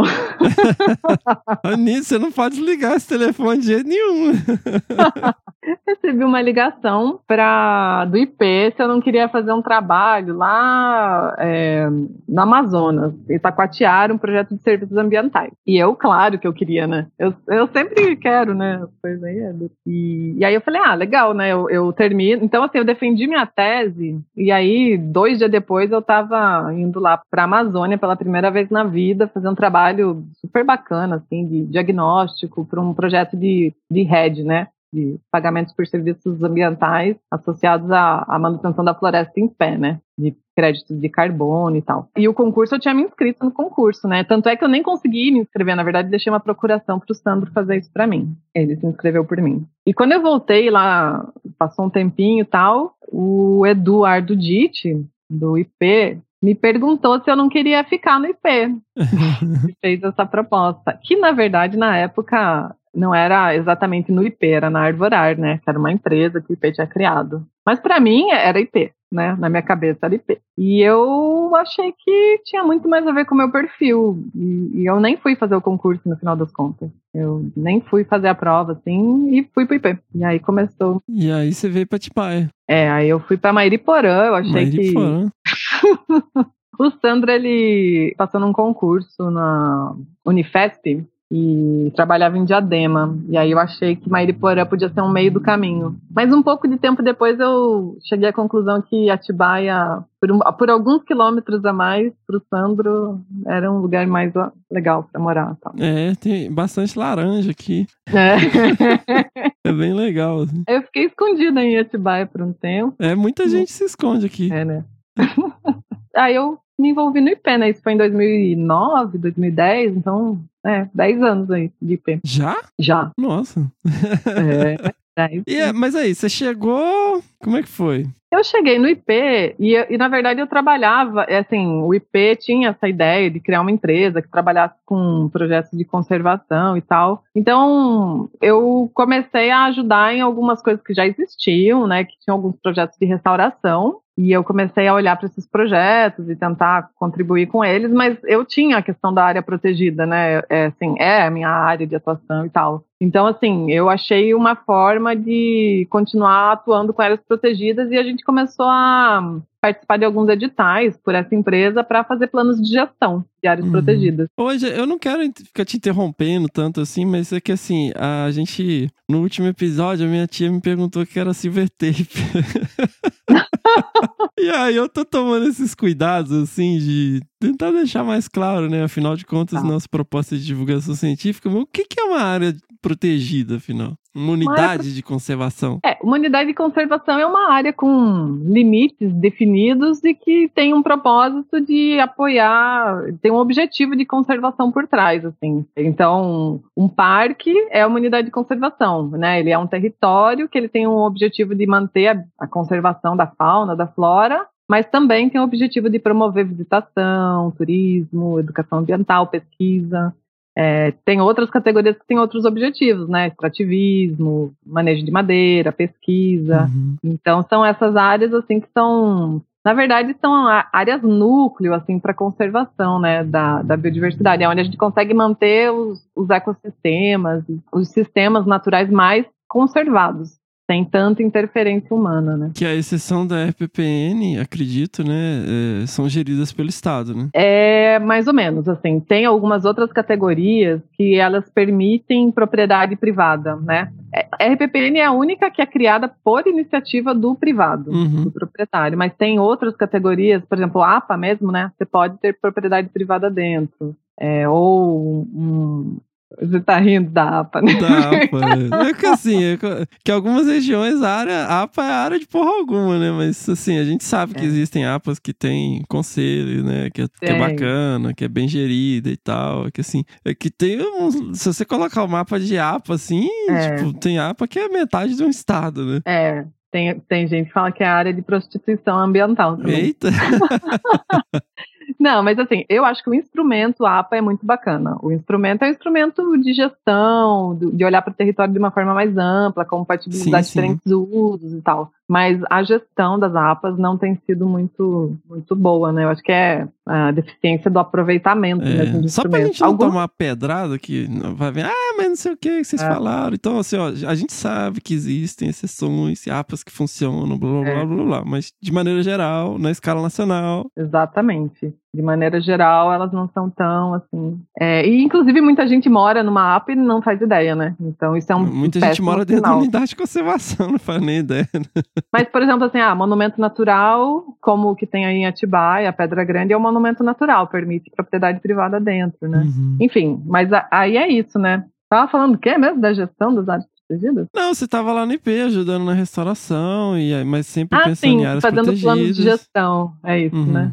É. Aí, e o que é um plano de gestão? Que é uma coisa que eu sempre gostei muito, assim. É o instrumento que dá as diretrizes para o que deve e o que não deve ser feito dentro de uma unidade de conservação e onde, né? E onde deve ou não deve ser feito. Que é o mesmo que plano de manejo, né? É plano de manejo, Uhum. plano de gestão. E aí a gente participou de editais e tal, e começou, e ganhou alguns, e foi fazer alguns planos de gestão. Um dos primeiros, né, que a gente fez foi no Parque Estadual da Pedra Branca, no Rio de Janeiro, e Reserva Biológica de Guaratiba. E aí abriu um novo mundo para mim, que é das áreas protegidas urbanas. Eu não sabia, e tenho certeza que a maioria das pessoas não sabem, que o maior parque urbano do Brasil, e talvez um dos maiores do mundo, fica no meio da cidade do Rio de Janeiro, e não é a Tijuca, é o Parque Estadual da Pedra Branca. Tem 12 mil hectares e corta a cidade de um lado a outro, assim. Olha aí. É um parque. é. Eu ia falar Tijuca.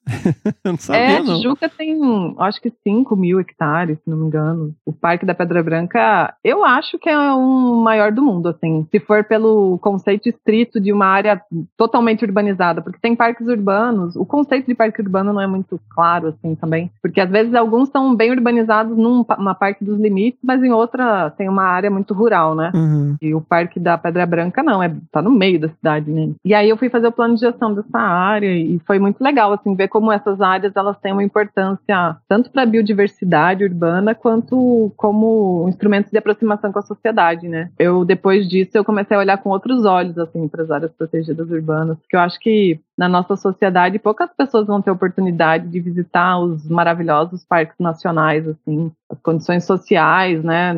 não permitem, às vezes, essas viagens, né, de férias, visitando esses lugares lindos, mas É, se, se você não tem uma unidade de conservação próxima, né, no, no- regionalmente, você, né, você precisa É. de ter um certo potencial financeiro pra pegar e falar, ah, vou pra Itatiaia, vou pra Caparaó, vou pra Chapada. É, né? é, não é barato, né, assim, viajar, assim. E aí, essas áreas, né, urbanas estão ali do lado, né? Elas têm que estar bem preparadas, assim. É uma questão mais do que ambiental, social também, elas estarem bem preparadas para receber as pessoas e proporcionarem uma experiência muito legal com a natureza, né? Para essas pessoas que não vão ter oportunidade de ir para o parque, né, outros parques mais remotos, assim. Mas você participava ativamente, assim, do, do plano de manejo, acompanhava as equipes e tal, além dessa parte de gestão, de amarrar, né, a, a parte técnica. Não, participava, eu ia para campo direto, a gente. E, e eu. é, porque assim, eu sempre fiz a coordenação, mas eu sempre fiquei responsável por, pelas coisas da gestão. Então, assim, por entender a pesquisa, por entender né, questões de ameaças, de oportunidades das áreas, e eu sempre fiquei responsável pelo planejamento também. E eu trabalhei em parceria com a Érica Guimarães na época. É, super Érica, minha amigona. E porque eram dois planos, então a gente precisava trabalhar em parceria, assim. E a gente fez junto. Mas a gente ia para campo direto e, inclusive, assim, isso é uma outra coisa, né? Que tinha áreas que a gente não podia acessar por causa da questão da milícia no Rio de Janeiro, né? Uhum. Então, tem áreas no Rio que são dominadas por milícia, então tinha áreas do parque que a gente não podia ir fazer levantamento nenhum e tal, porque podia ter um problema tal com, com a milícia. É, quando você falou em parques urbanos, é uma coisa que me veio à mente, assim, né? Principalmente em regiões, né? No caso aí, como a, a região ali da, da capital, né? Do Rio. É, a gente recebeu no, no último episódio um monte de perrengue de campo, né? De, de, até uma Uhum. menina teve uns encontros, assim, né, eu- durante o mestrado, eu fiz mestrado na PUC, então a galera é muito da área de consultoria, assim, o pessoal faz uns relatos bem cabulosos, assim, de áreas naturais, unidades de conservação próximos a centros urbanos, né, e isso é um problema real, Esse- é, bom, Super real, é, super real. É, eu, eu- a gente. Essa experiência com parques urbanos, porque essa foi a primeira. Depois eu tive uma outra experiência no Parque São Bartolomeu, em Salvador. Depois eu tive uma outra experiência em São Paulo, com o Parque Natural Municipal do Carmo. E assim, o contexto se repete muito. E a gente acabou publicando um livro, né? Que é aquele livro Biodiversidade, Desafios e Oportunidades para cidade, é biodiversidade, cidade com C, né, Com C, É, é. Nós, já, nós já sorteamos aqui no nosso podcast. Já, né? Podia É, dar mais posso uns dar, livros aí pra posso gente. dar né? mais, é. Posso dar.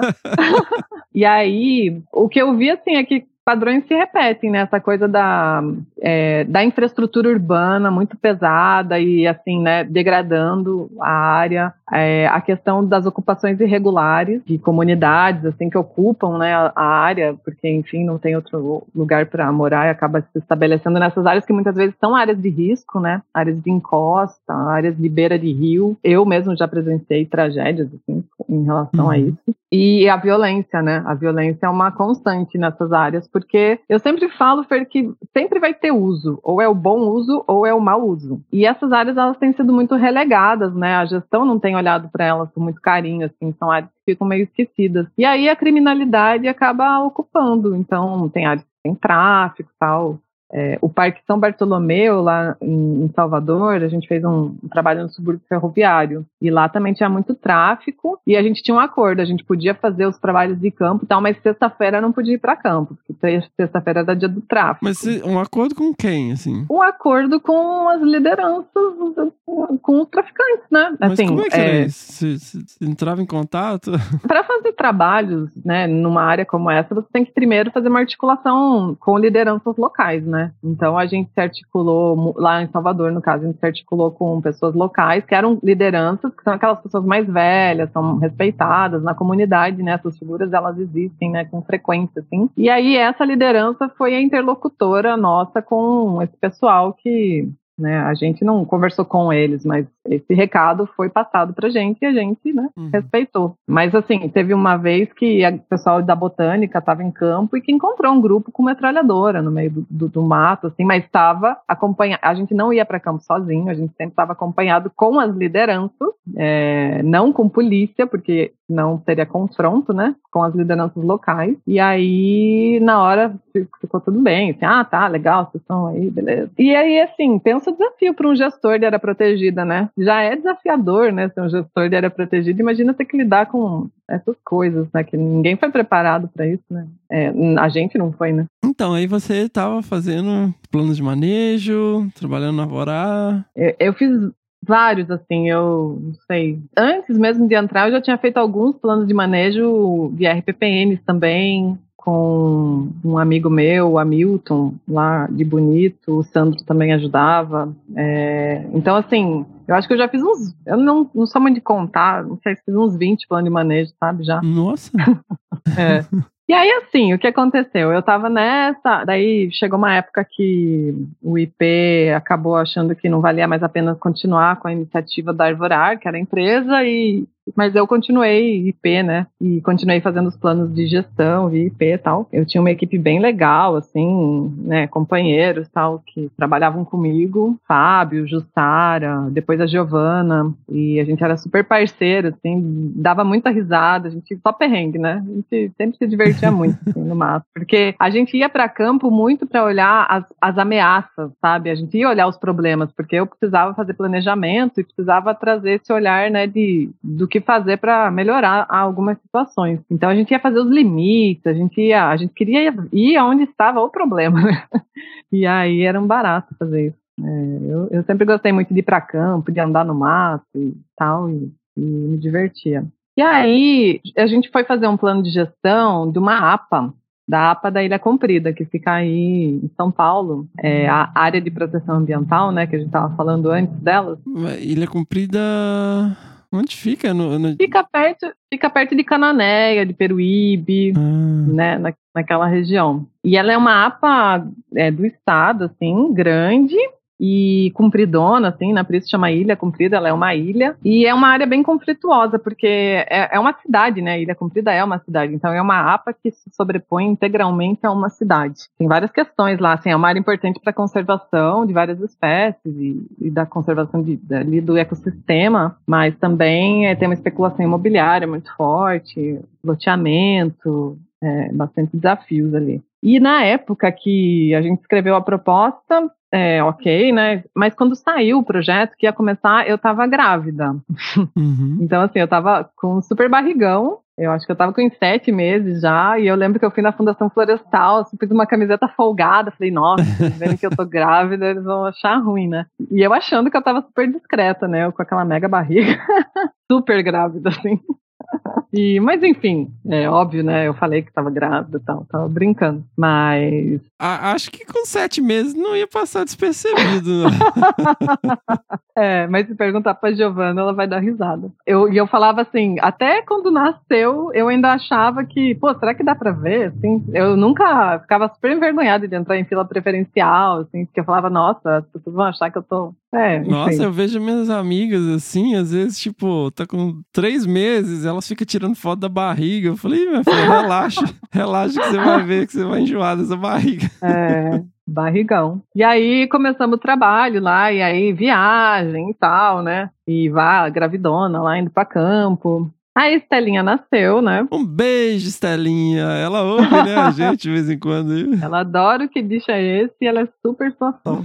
e aí, então, dia 16 de julho, daqui a alguns dias, né? Ela faz aniversário, ela nasceu de 2015 e eu tava no meio do projeto, mas ONG tem essas coisas, né?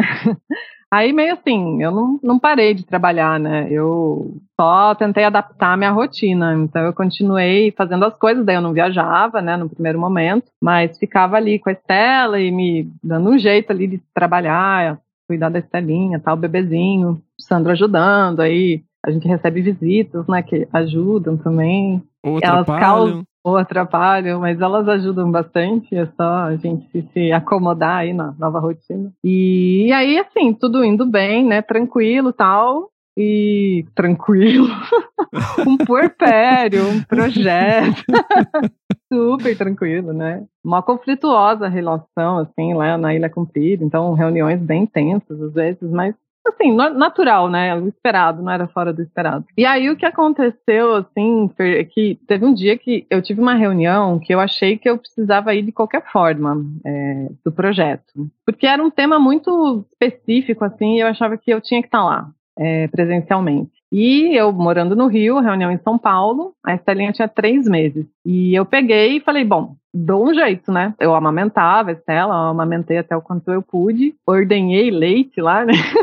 Deixei leitinho pra ela e fui. Peguei o avião, fui, né? Tipo, bate e volta. É, e quando eu voltei dessa reunião, beleza, né? Tudo foi ótimo, a reunião, encontrei a Estela, ela mamou. E, e assim, no outro dia tinha um nódulo no meu seio. E eu achei que era alguma coisa assim, leite, sei lá, né? Várias coisas podem, podem ser. Uhum. No fim, não consegui descobrir. Fui num hospital que é especializado em amamentação e eles falaram: ah, é melhor fazer um exame. Fui fazer um exame. Só que é muito difícil detectar alguma questão assim nessa época porque a mama fica muito alterada, né, por causa da Uhum. amamentação. E faz um exame, faz outro e não sei o quê. E aí chegou um momento. E eu fazendo projeto igual, e telinha pequena, né, aquela coisa assim da maternidade, né, nova ali. E chegou um momento que eu fui, enfim, fazer uma biópsia. E aí, isso era em outubro que começou a história, em 2015. E eu lembro, assim, no dia 5 de janeiro de 2016, eu recebi um e-mail, eu tava trabalhando, e falava que eu tava com câncer de mama. Caramba. E um câncer de mama, tipo, eu sempre capricho, né? Então era um câncer de mama foda, assim. Uhum. Era um triplo negativo. Significa que ele não responde a tratamento hormonal e ele é mais raro, assim. Protocolos tradicionais, ele não responde tão bem a esses protocolos, né? Então, assim, tanto é que tem pessoas que fazem tratamento de câncer de mama, termina o tratamento e depois toma um hormônio. É, não, não tem uma medicação, assim, que, que, que atenda né, a esse tipo. E aí, meu mundo caiu, né?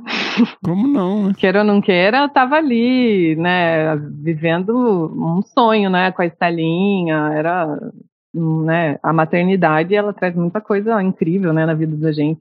E eu achava que tava tudo lindo, e era só sono, cansaço e alegria, né?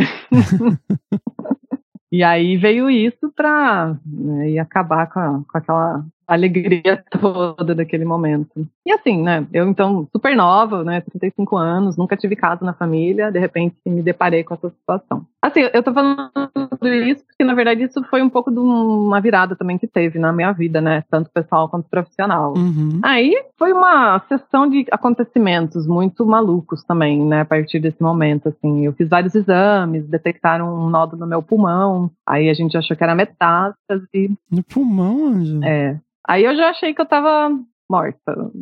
É, eu já achei que já era, porque metástase é foda, né?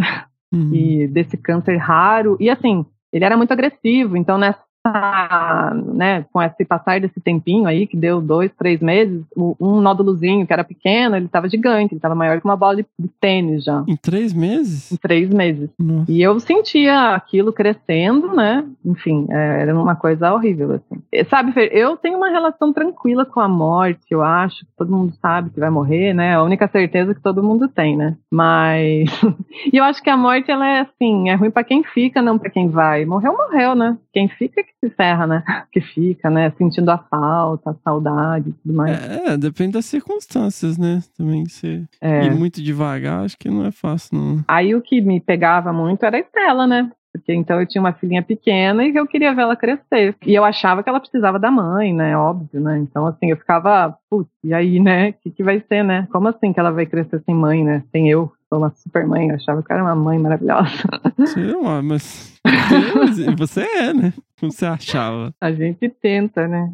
Ah, é foda. Aí foi assim, difícil, né? Passar por isso e, e no fim, então, assim, eu tive que fazer uma cirurgia para tirar esse nódulo do pulmão e no fim não era uma metástase. Então, assim, era uma tuberculose. Tuberculose? Era uma tuberculose que estava encapsulada e que provavelmente ia curar sozinho. Deve ser desses Uhum. campos que a gente faz, sei lá, né? Sim, eu tenho um, um, um cistozinho no, no pulmão. É, então. Aí o que acontece é que provavelmente ia curar sozinho, mas Uhum. ela estava ativa. Então, assim, eu não podia Nossa. começar uma quimioterapia com aquilo, porque senão ia baixar a minha imunidade e eu ia morrer de tuberculose, né? Que horror! Em 2016. É, porque ó, quando você faz quimioterapia, tua imunidade vai lá pro chão, Uhum. né? E então eu tive que fazer a cirurgia, tirar esse negócio, e daí eu tive que começar um tratamento para tuberculose, e só depois eu pude começar meu tratamento pro câncer, né? As quimioterapias. Enfim, aí foi, né? Aí eu come... aí depois que você começa o tratamento, as coisas ficam mais amenas, assim, porque você sente que você está fazendo algo, né? Pra resolver. Mas a químio é barra pesadíssima, né? Não sei se avançou assim, mas eu lembro a minha avó era um negócio É, de- destrutivo, assim, né? É muito pesado. Aí eu comecei as químios e. E assim, eu tive que parar de amamentar a Estela. Isso, nossa, isso foi uma coisa muito dolorida, assim. Como eu chorei por causa disso. Porque eu falava, não, eu tinha planejado outra coisa, né? Que droga, né? Que bosta, né? E assim, você sente que você tá prejudicando o seu filho, né? Óbvio que não faz sentido nenhum, né? Eu ficava pensando, pô, eu não posso passear direito com ela por causa da minha imunidade, não sei o quê. Eu não posso mais amamentar. Pô, Mas enfim, é, eu comecei a químio, e aí a químio é muito pancada, assim. A químio, você toma uma químio e já era, assim. Você fica. Pra mim era assim. Eu ia fazer a quimioterapia, voltava pra casa, por algumas horas eu ainda tava bem, depois eu já era, não era mais nada. Assim, tipo, enjoo, dor, cansaço, tudo de ruim, assim. E aí eu, depois de uns três ou quatro dias, melhorava e voltava à minha rotina relativamente normal, né? E assim, eu continuei trabalhando, Fer. Eu continuei coordenando o projeto, porque eu achava que isso me fazia bem. Na verdade, passei por Uhum. processos tal, né? Não é uma coisa assim, não é uma decisão simples, né? Mas eu decidi que eu queria continuar porque eu tive reflexões, assim, eu falei, putz, eu podia realmente morrer, assim. Era uma chance grande, não era metade, não era nem meio a meio, Uhum. era maior. E eu pensei, putz, será que eu paro tudo agora e o que você faria, né? Se você realmente fosse, talvez, morrer, né? Que, no que você vai investir o seu tempo, que é o que você tem de mais precioso, né? E aí eu pirei, pensei, ah, não, vou ficar só com a Estela, quero ficar só com a Estela, mas eu de cara vi que era uma coisa que não era muito saudável, assim, essa coisa de não ia ser nem bom pra mim, nem bom pra ela, porque não ia Uhum. ser normal, ia ser uma coisa que não acho que não ia ser bom pra ela também. E eu decidi, não, eu vou continuar trabalhando, é, não viajo mais porque eu não posso, né? A Giovana Justara super me ajudaram, o Eduardo Ditti tocou o bonde pra mim, assim, com as coisas que eu precisava. E eu fiquei trabalhando em casa, assim, sem viajar. E fui fazendo as coisas e fui fazendo a quimioterapia nessa rotina. Então eu ia fazer a quimioterapia, ficava mal. Aí falava, ó, gente, tô indo pra quimio. Eles já sabiam que não podiam falar comigo aí uns três dias. Aí voltava, ficava bem, voltava a trabalhar. Qual que é o intervalo, Ângela, entre uma dose e outra? Super varia de caso para caso, assim. É, cada tipo é um, um tratamento muito específico. A minha era de 15 em 15 dias. Hum. Só que eu, às vezes, a tua imunidade tá muito baixa. Isso aconteceu comigo, né? Você não pode fazer a quimio, senão. Então eu. Enfim, fui fazendo. Mas assim, nada na- era simples para mim, né? Nessa época. E no meio da químio, a gente trocou o tratamento da químio e voltou a crescer meu nódulo, que tinha quase sumido durante a quimioterapia. Então, assim, e aí também foi super tenso e tal. Eu tive que fazer uma cirurgia meio de emergência para tirar o nódulo, que a gente tava esperando reduzir para poder tirar e, enfim, continuar as coisas. E aí eu tirei e, e boa, assim, e depois fiz radioterapia, né? Nossa. É, com a radiação e tal. E foi assim, e, e acabou. E fui, terminou. E daí eu fui retomando a, a normalidade possível, né? Depois de passar por isso. Eu, uma vez eu vi um vídeo de um cara que fala assim que ele. Ah, aquele caso do avião que caiu no rio Hudson, né? E ele Sim. conta, assim. Que ele tava no avião e as coisas que foi passando pela cabeça dele, né? Enquanto o avião caía, porque ele achou que ele ia morrer, né? E eu, eu digo assim, que essa minha experiência foi tipo isso, né? Foi tipo o avião caindo no Rio Hudson, mas não durou alguns momentos, durou tipo um ano, sabe? Então é muito intenso, assim, você fica muito, por meses, você, né, vive aquilo e tem toda essa questão. E aí eu mudei muitas coisas, assim, sabe? Eu, eu comecei a, a olhar é, pequenas coisas, às vezes, assim, às vezes eu me, me deparo só olhando pra Estela, assim, sabe? Só parando e olhando, mas de verdade, Uhum. do tipo assim, putz, coisa mais maravilhosa eu estar aqui. e eu lembro que eu tinha um desejo, assim, que era, eu, eu pensava, nossa, não vou poder ver Estelinha pondo uma mochilinha indo pra escola. Coisa horrível, né? E eu cheguei a pensar, o que, que eu vou fazer agora? Eu vou fazer cartas pra Estela, sabe? Pra ela ir abrindo, assim. Então, é, é, tudo isso passou pela minha cabeça. Mas, no fim, foi. E faz quase cinco anos já. Terminei esse tratamento maluco. Seis meses de tratamento pra tuberculose, junto Caramba. com quimioterapia, radioterapia. E foi. E aí, o que aconteceu é que eu falei assim: ai, meu, eu não quero mais fazer plano de gestão, meu, eu já fiz uns 20.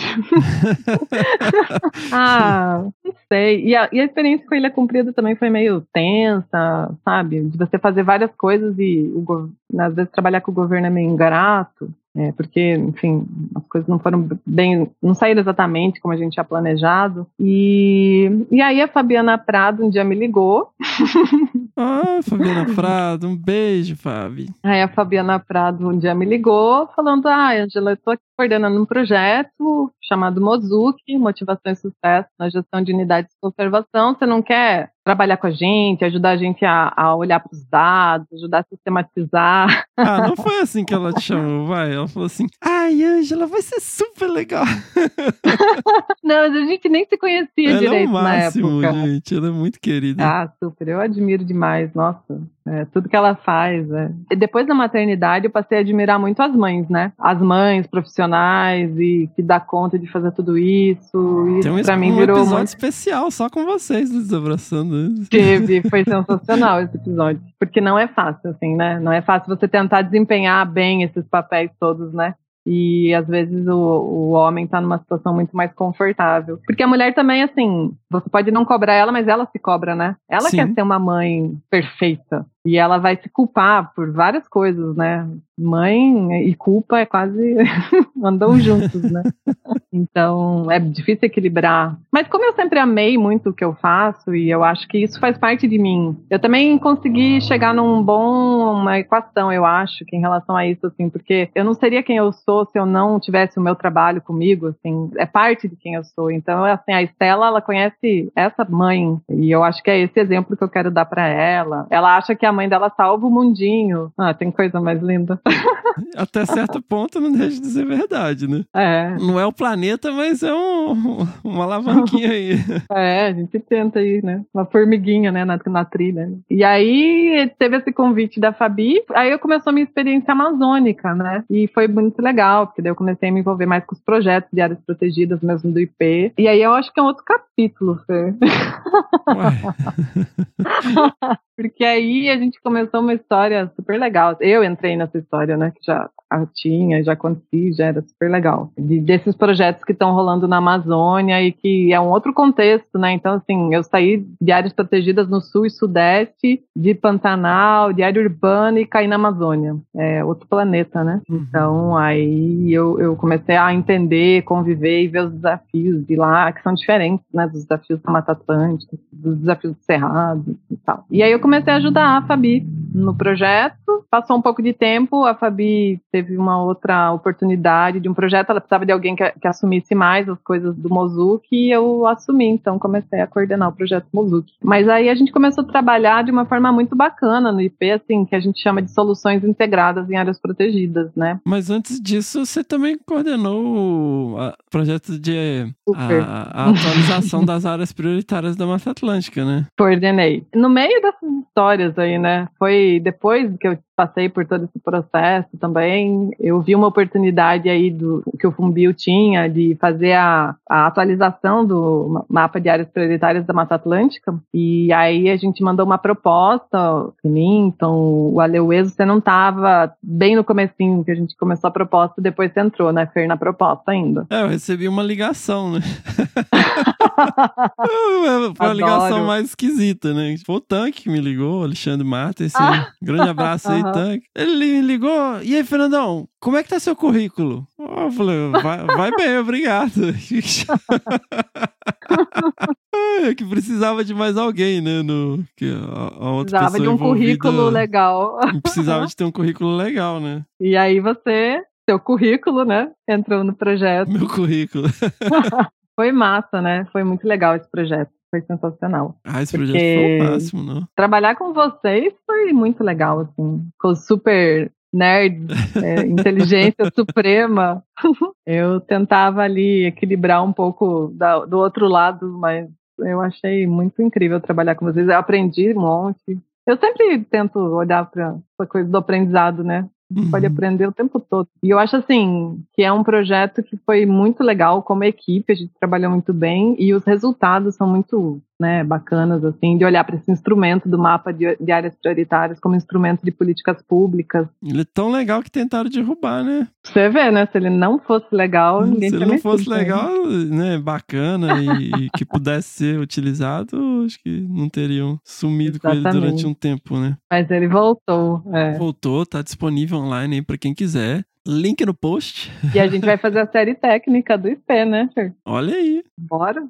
Lançamento Desabraçando Árvores. E aí, assim, foi legal, porque eu me dei a oportunidade de me envolver com outras coisas, assim, sabe? Eu acho que um pouco dessa. Às vezes, quando a gente passa por uma crise, é uma oportunidade de se reinventar também e de. Sim. Ah, não tem nada a perder, ah, que se dane, eu vou tentar outra coisa. E aí eu deixei de lado essa rotina que eu tinha muito associada aos planos de gestão e fui fazer essas coisas super legais é, que a gente conseguiu fazer junto e na Amazônia. E aí eu tô agora envolvida com esses projetos, né, mais da Amazônia, mas não só assim, tem algumas frentes que a gente tem que tem a ver com voluntariado, e que daí não é só a Amazônia, é, é sistêmico, né? É no Brasil todo, com as iniciativas de boas práticas para a gestão das áreas protegidas. Eu estou apoiando é, a Super Tina também, né? Super Que Cristina Toffoli, nossa querida. Um beijo, Tina. Aliás, estamos, né, Fer? Também é dessa equipe do Ah, eu, tô, eu tô aí meio, Veio com um pé em cada.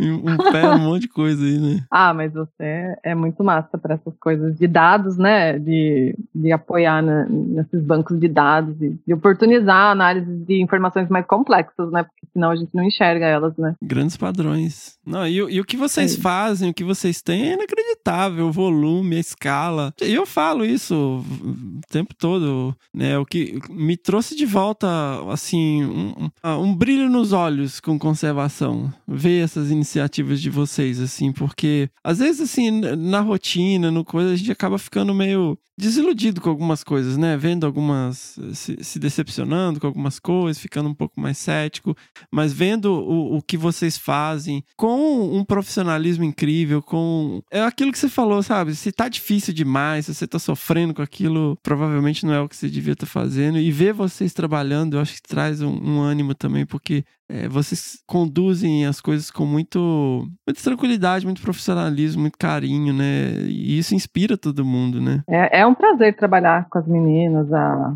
Fabiana, a Tina, a Neluce, a Cibele, ah, toda, toda a equipe da MPB. E também, assim, tem uma alma feminina, né? Uma sensibilidade. É, os, os homens são uma exceção no projeto, né? ah, é, não sei, foi por acaso. Mas é, rola uma alma feminina ali. E de mães, e nem todas são mães, né? Mas rola muita. Eu acho que a gente se entende muito bem, né? A gente entende os desafios que os outros têm e consegue ali equilibrar e um ajuda a outra. Eu acho que isso é muito bacana. E agora, então, eu estou envolvida com a MPB, ajudando também na análise de dados, assim, de algumas avaliações do projeto. Eu sempre curti essa coisa de avaliação, né? Tanto é Uhum. que eu acho que quando eu entrei na história de efetividade de manejo lá, há mil anos atrás, é por causa disso, né? É, Era tipo avaliação da eficácia da gestão. E estou também apoiando o projeto Lira, Legado Integrado da Região Amazônica, que é um super projeto, né, coordenado pela Fabi, pela Neluce, que vai aí deixar, acho que eu acho que vai, fazer história. É um dos maiores projetos de conservação do Brasil, sem dúvida, assim, em termos de tamanho, é muito grande, né? E muitas novidades virão por aí em breve. Olha só. Sensacional. Então, Ângela, assim, né, você tem uma carreira fascinante, né? Uma história muito bacana e as coisas acontecem de uma maneira muito natural pra você, assim. E é uma das razões, né, que eu insisto com você, tem mais de um ano que eu tô se- te insistindo, pô, vamos gravar, Ângela, vamos gravar, porque eu aprendi muito trabalhando com você. Isso traz, assim, o seu profissionalismo e a, a forma com que você lida com desafios e problemas sempre me trouxe, assim, um passo além, sabe? Que às vezes eu ficava numa ansiedade terrível e tal, e você, com muita naturalidade, lidava com alguma questão e eu ficava assim, nossa, a gente pode. Pode ser assim? A gente pode simplesmente, ó, olha, é assim que funciona tal, a gente precisa fazer dessa maneira, mas com uma tranquilidade, assim, que eu não tinha. eh, Aliás, eu ainda não tenho, né? Eu tenho que aprender muito isso. Eu sempre fico super ansioso, fico, nossa, meu Deus, eu tenho que fazer isso. Ah, ai! E, e, e você, assim, lida com as coisas de uma maneira muito profissional, séria, sem grandes desesperos, sabe? Ó, não dá, não deu, e a gente vai fazer o que der, da forma que der. Olha, é, a gente pode ajustar isso e tal. É, e, e isso sempre me chamou muita atenção, né? Esse profissionalismo, essa seriedade e sem estardalhaço, né? Você é uma pessoa bem tranquila, é, na sua, você não fica querendo aparecer e tal. Eu queria, assim, né, antes da gente encerrar, se você tivesse alguma alguma reflexão assim pra galera que tá ouvindo a gente, né, que tá aí no início de carreira, de repente tá naquela ansiedade, a gente tá aí enfrentando um momento é, que vai ficar pra história, né? Nós temos questões particulares que vão ficar pra história do país, mas nós estamos passando porém por um momento histórico do mundo, mas pensando aí pra galera que tá aí nessa ansiedade, sem muita perspectiva, né, que tá no início da carreira, principalmente na área ambiental. Infelizmente a gente não furou essa bolha ainda, né? A galera que ouve a gente é muito estudantes de pós-graduação, jovens profissionais, profissionais, né? Qual que é o recado? Nossa, Fer, essa pergunta é, é difícil, mas assim, pra mim, eu sempre fui muito esforçada. Eu, eu, isso eu posso falar. Eu sou é, tímida, assim, tenho até dificuldade em receber elogios, assim, que nem você tá deixando sem graça. mas, mas uma coisa que eu sei é que eu sou muito esforçada. Eu acho que eu sou muito mais esforçada do que inteligente, muito mais esforçada do que, enfim. E eu acho que sem esforço não tem retorno. E às vezes, então assim, não vai ser fácil, não tem nada fácil nessa vida. E essas ligações que eu recebi não é por acaso. E eu não, não sou de família influente, não tenho. Todas as ligações que eu recebi tinham relação com coisas que eu já tinha feito, né? É, então, pessoas que me conheciam e que acharam que o que eu tinha feito era legal, então que eu poderia fazer outra coisa. Todas, sem exceção. E até porque eu não sou uma super personal é, marketing pessoal, não é a minha. não é a minha maior virtude. Então, acho assim, meu, tem que primeiro achar o que você gosta, que te dá brilho nos olhos. Trabalhar tem que ser um prazer, não pode ser um, um sofrimento se você está sofrendo, pensa aí direito se é, se é, a coisa certa. Né? A gente que trabalha com uma causa também, eu acho que faz muita diferença. Né? Eu, eu sou movida por eu gostar de fazer, mas também porque eu acho que eu estou trazendo uma contribuição. Acreditar no que faz, né? Acreditar no que faz e se esforçar, se empenhar, né? Mostrar aí que você quer fazer bem feito. É uma, uma parte da receita de tentar fazer as coisas direitinho. Não é? Sensacional. É isso aí. Resistência. Bom, Ângela, muito obrigado. Nossa, você não sabe como eu fico feliz, né? De finalmente receber você.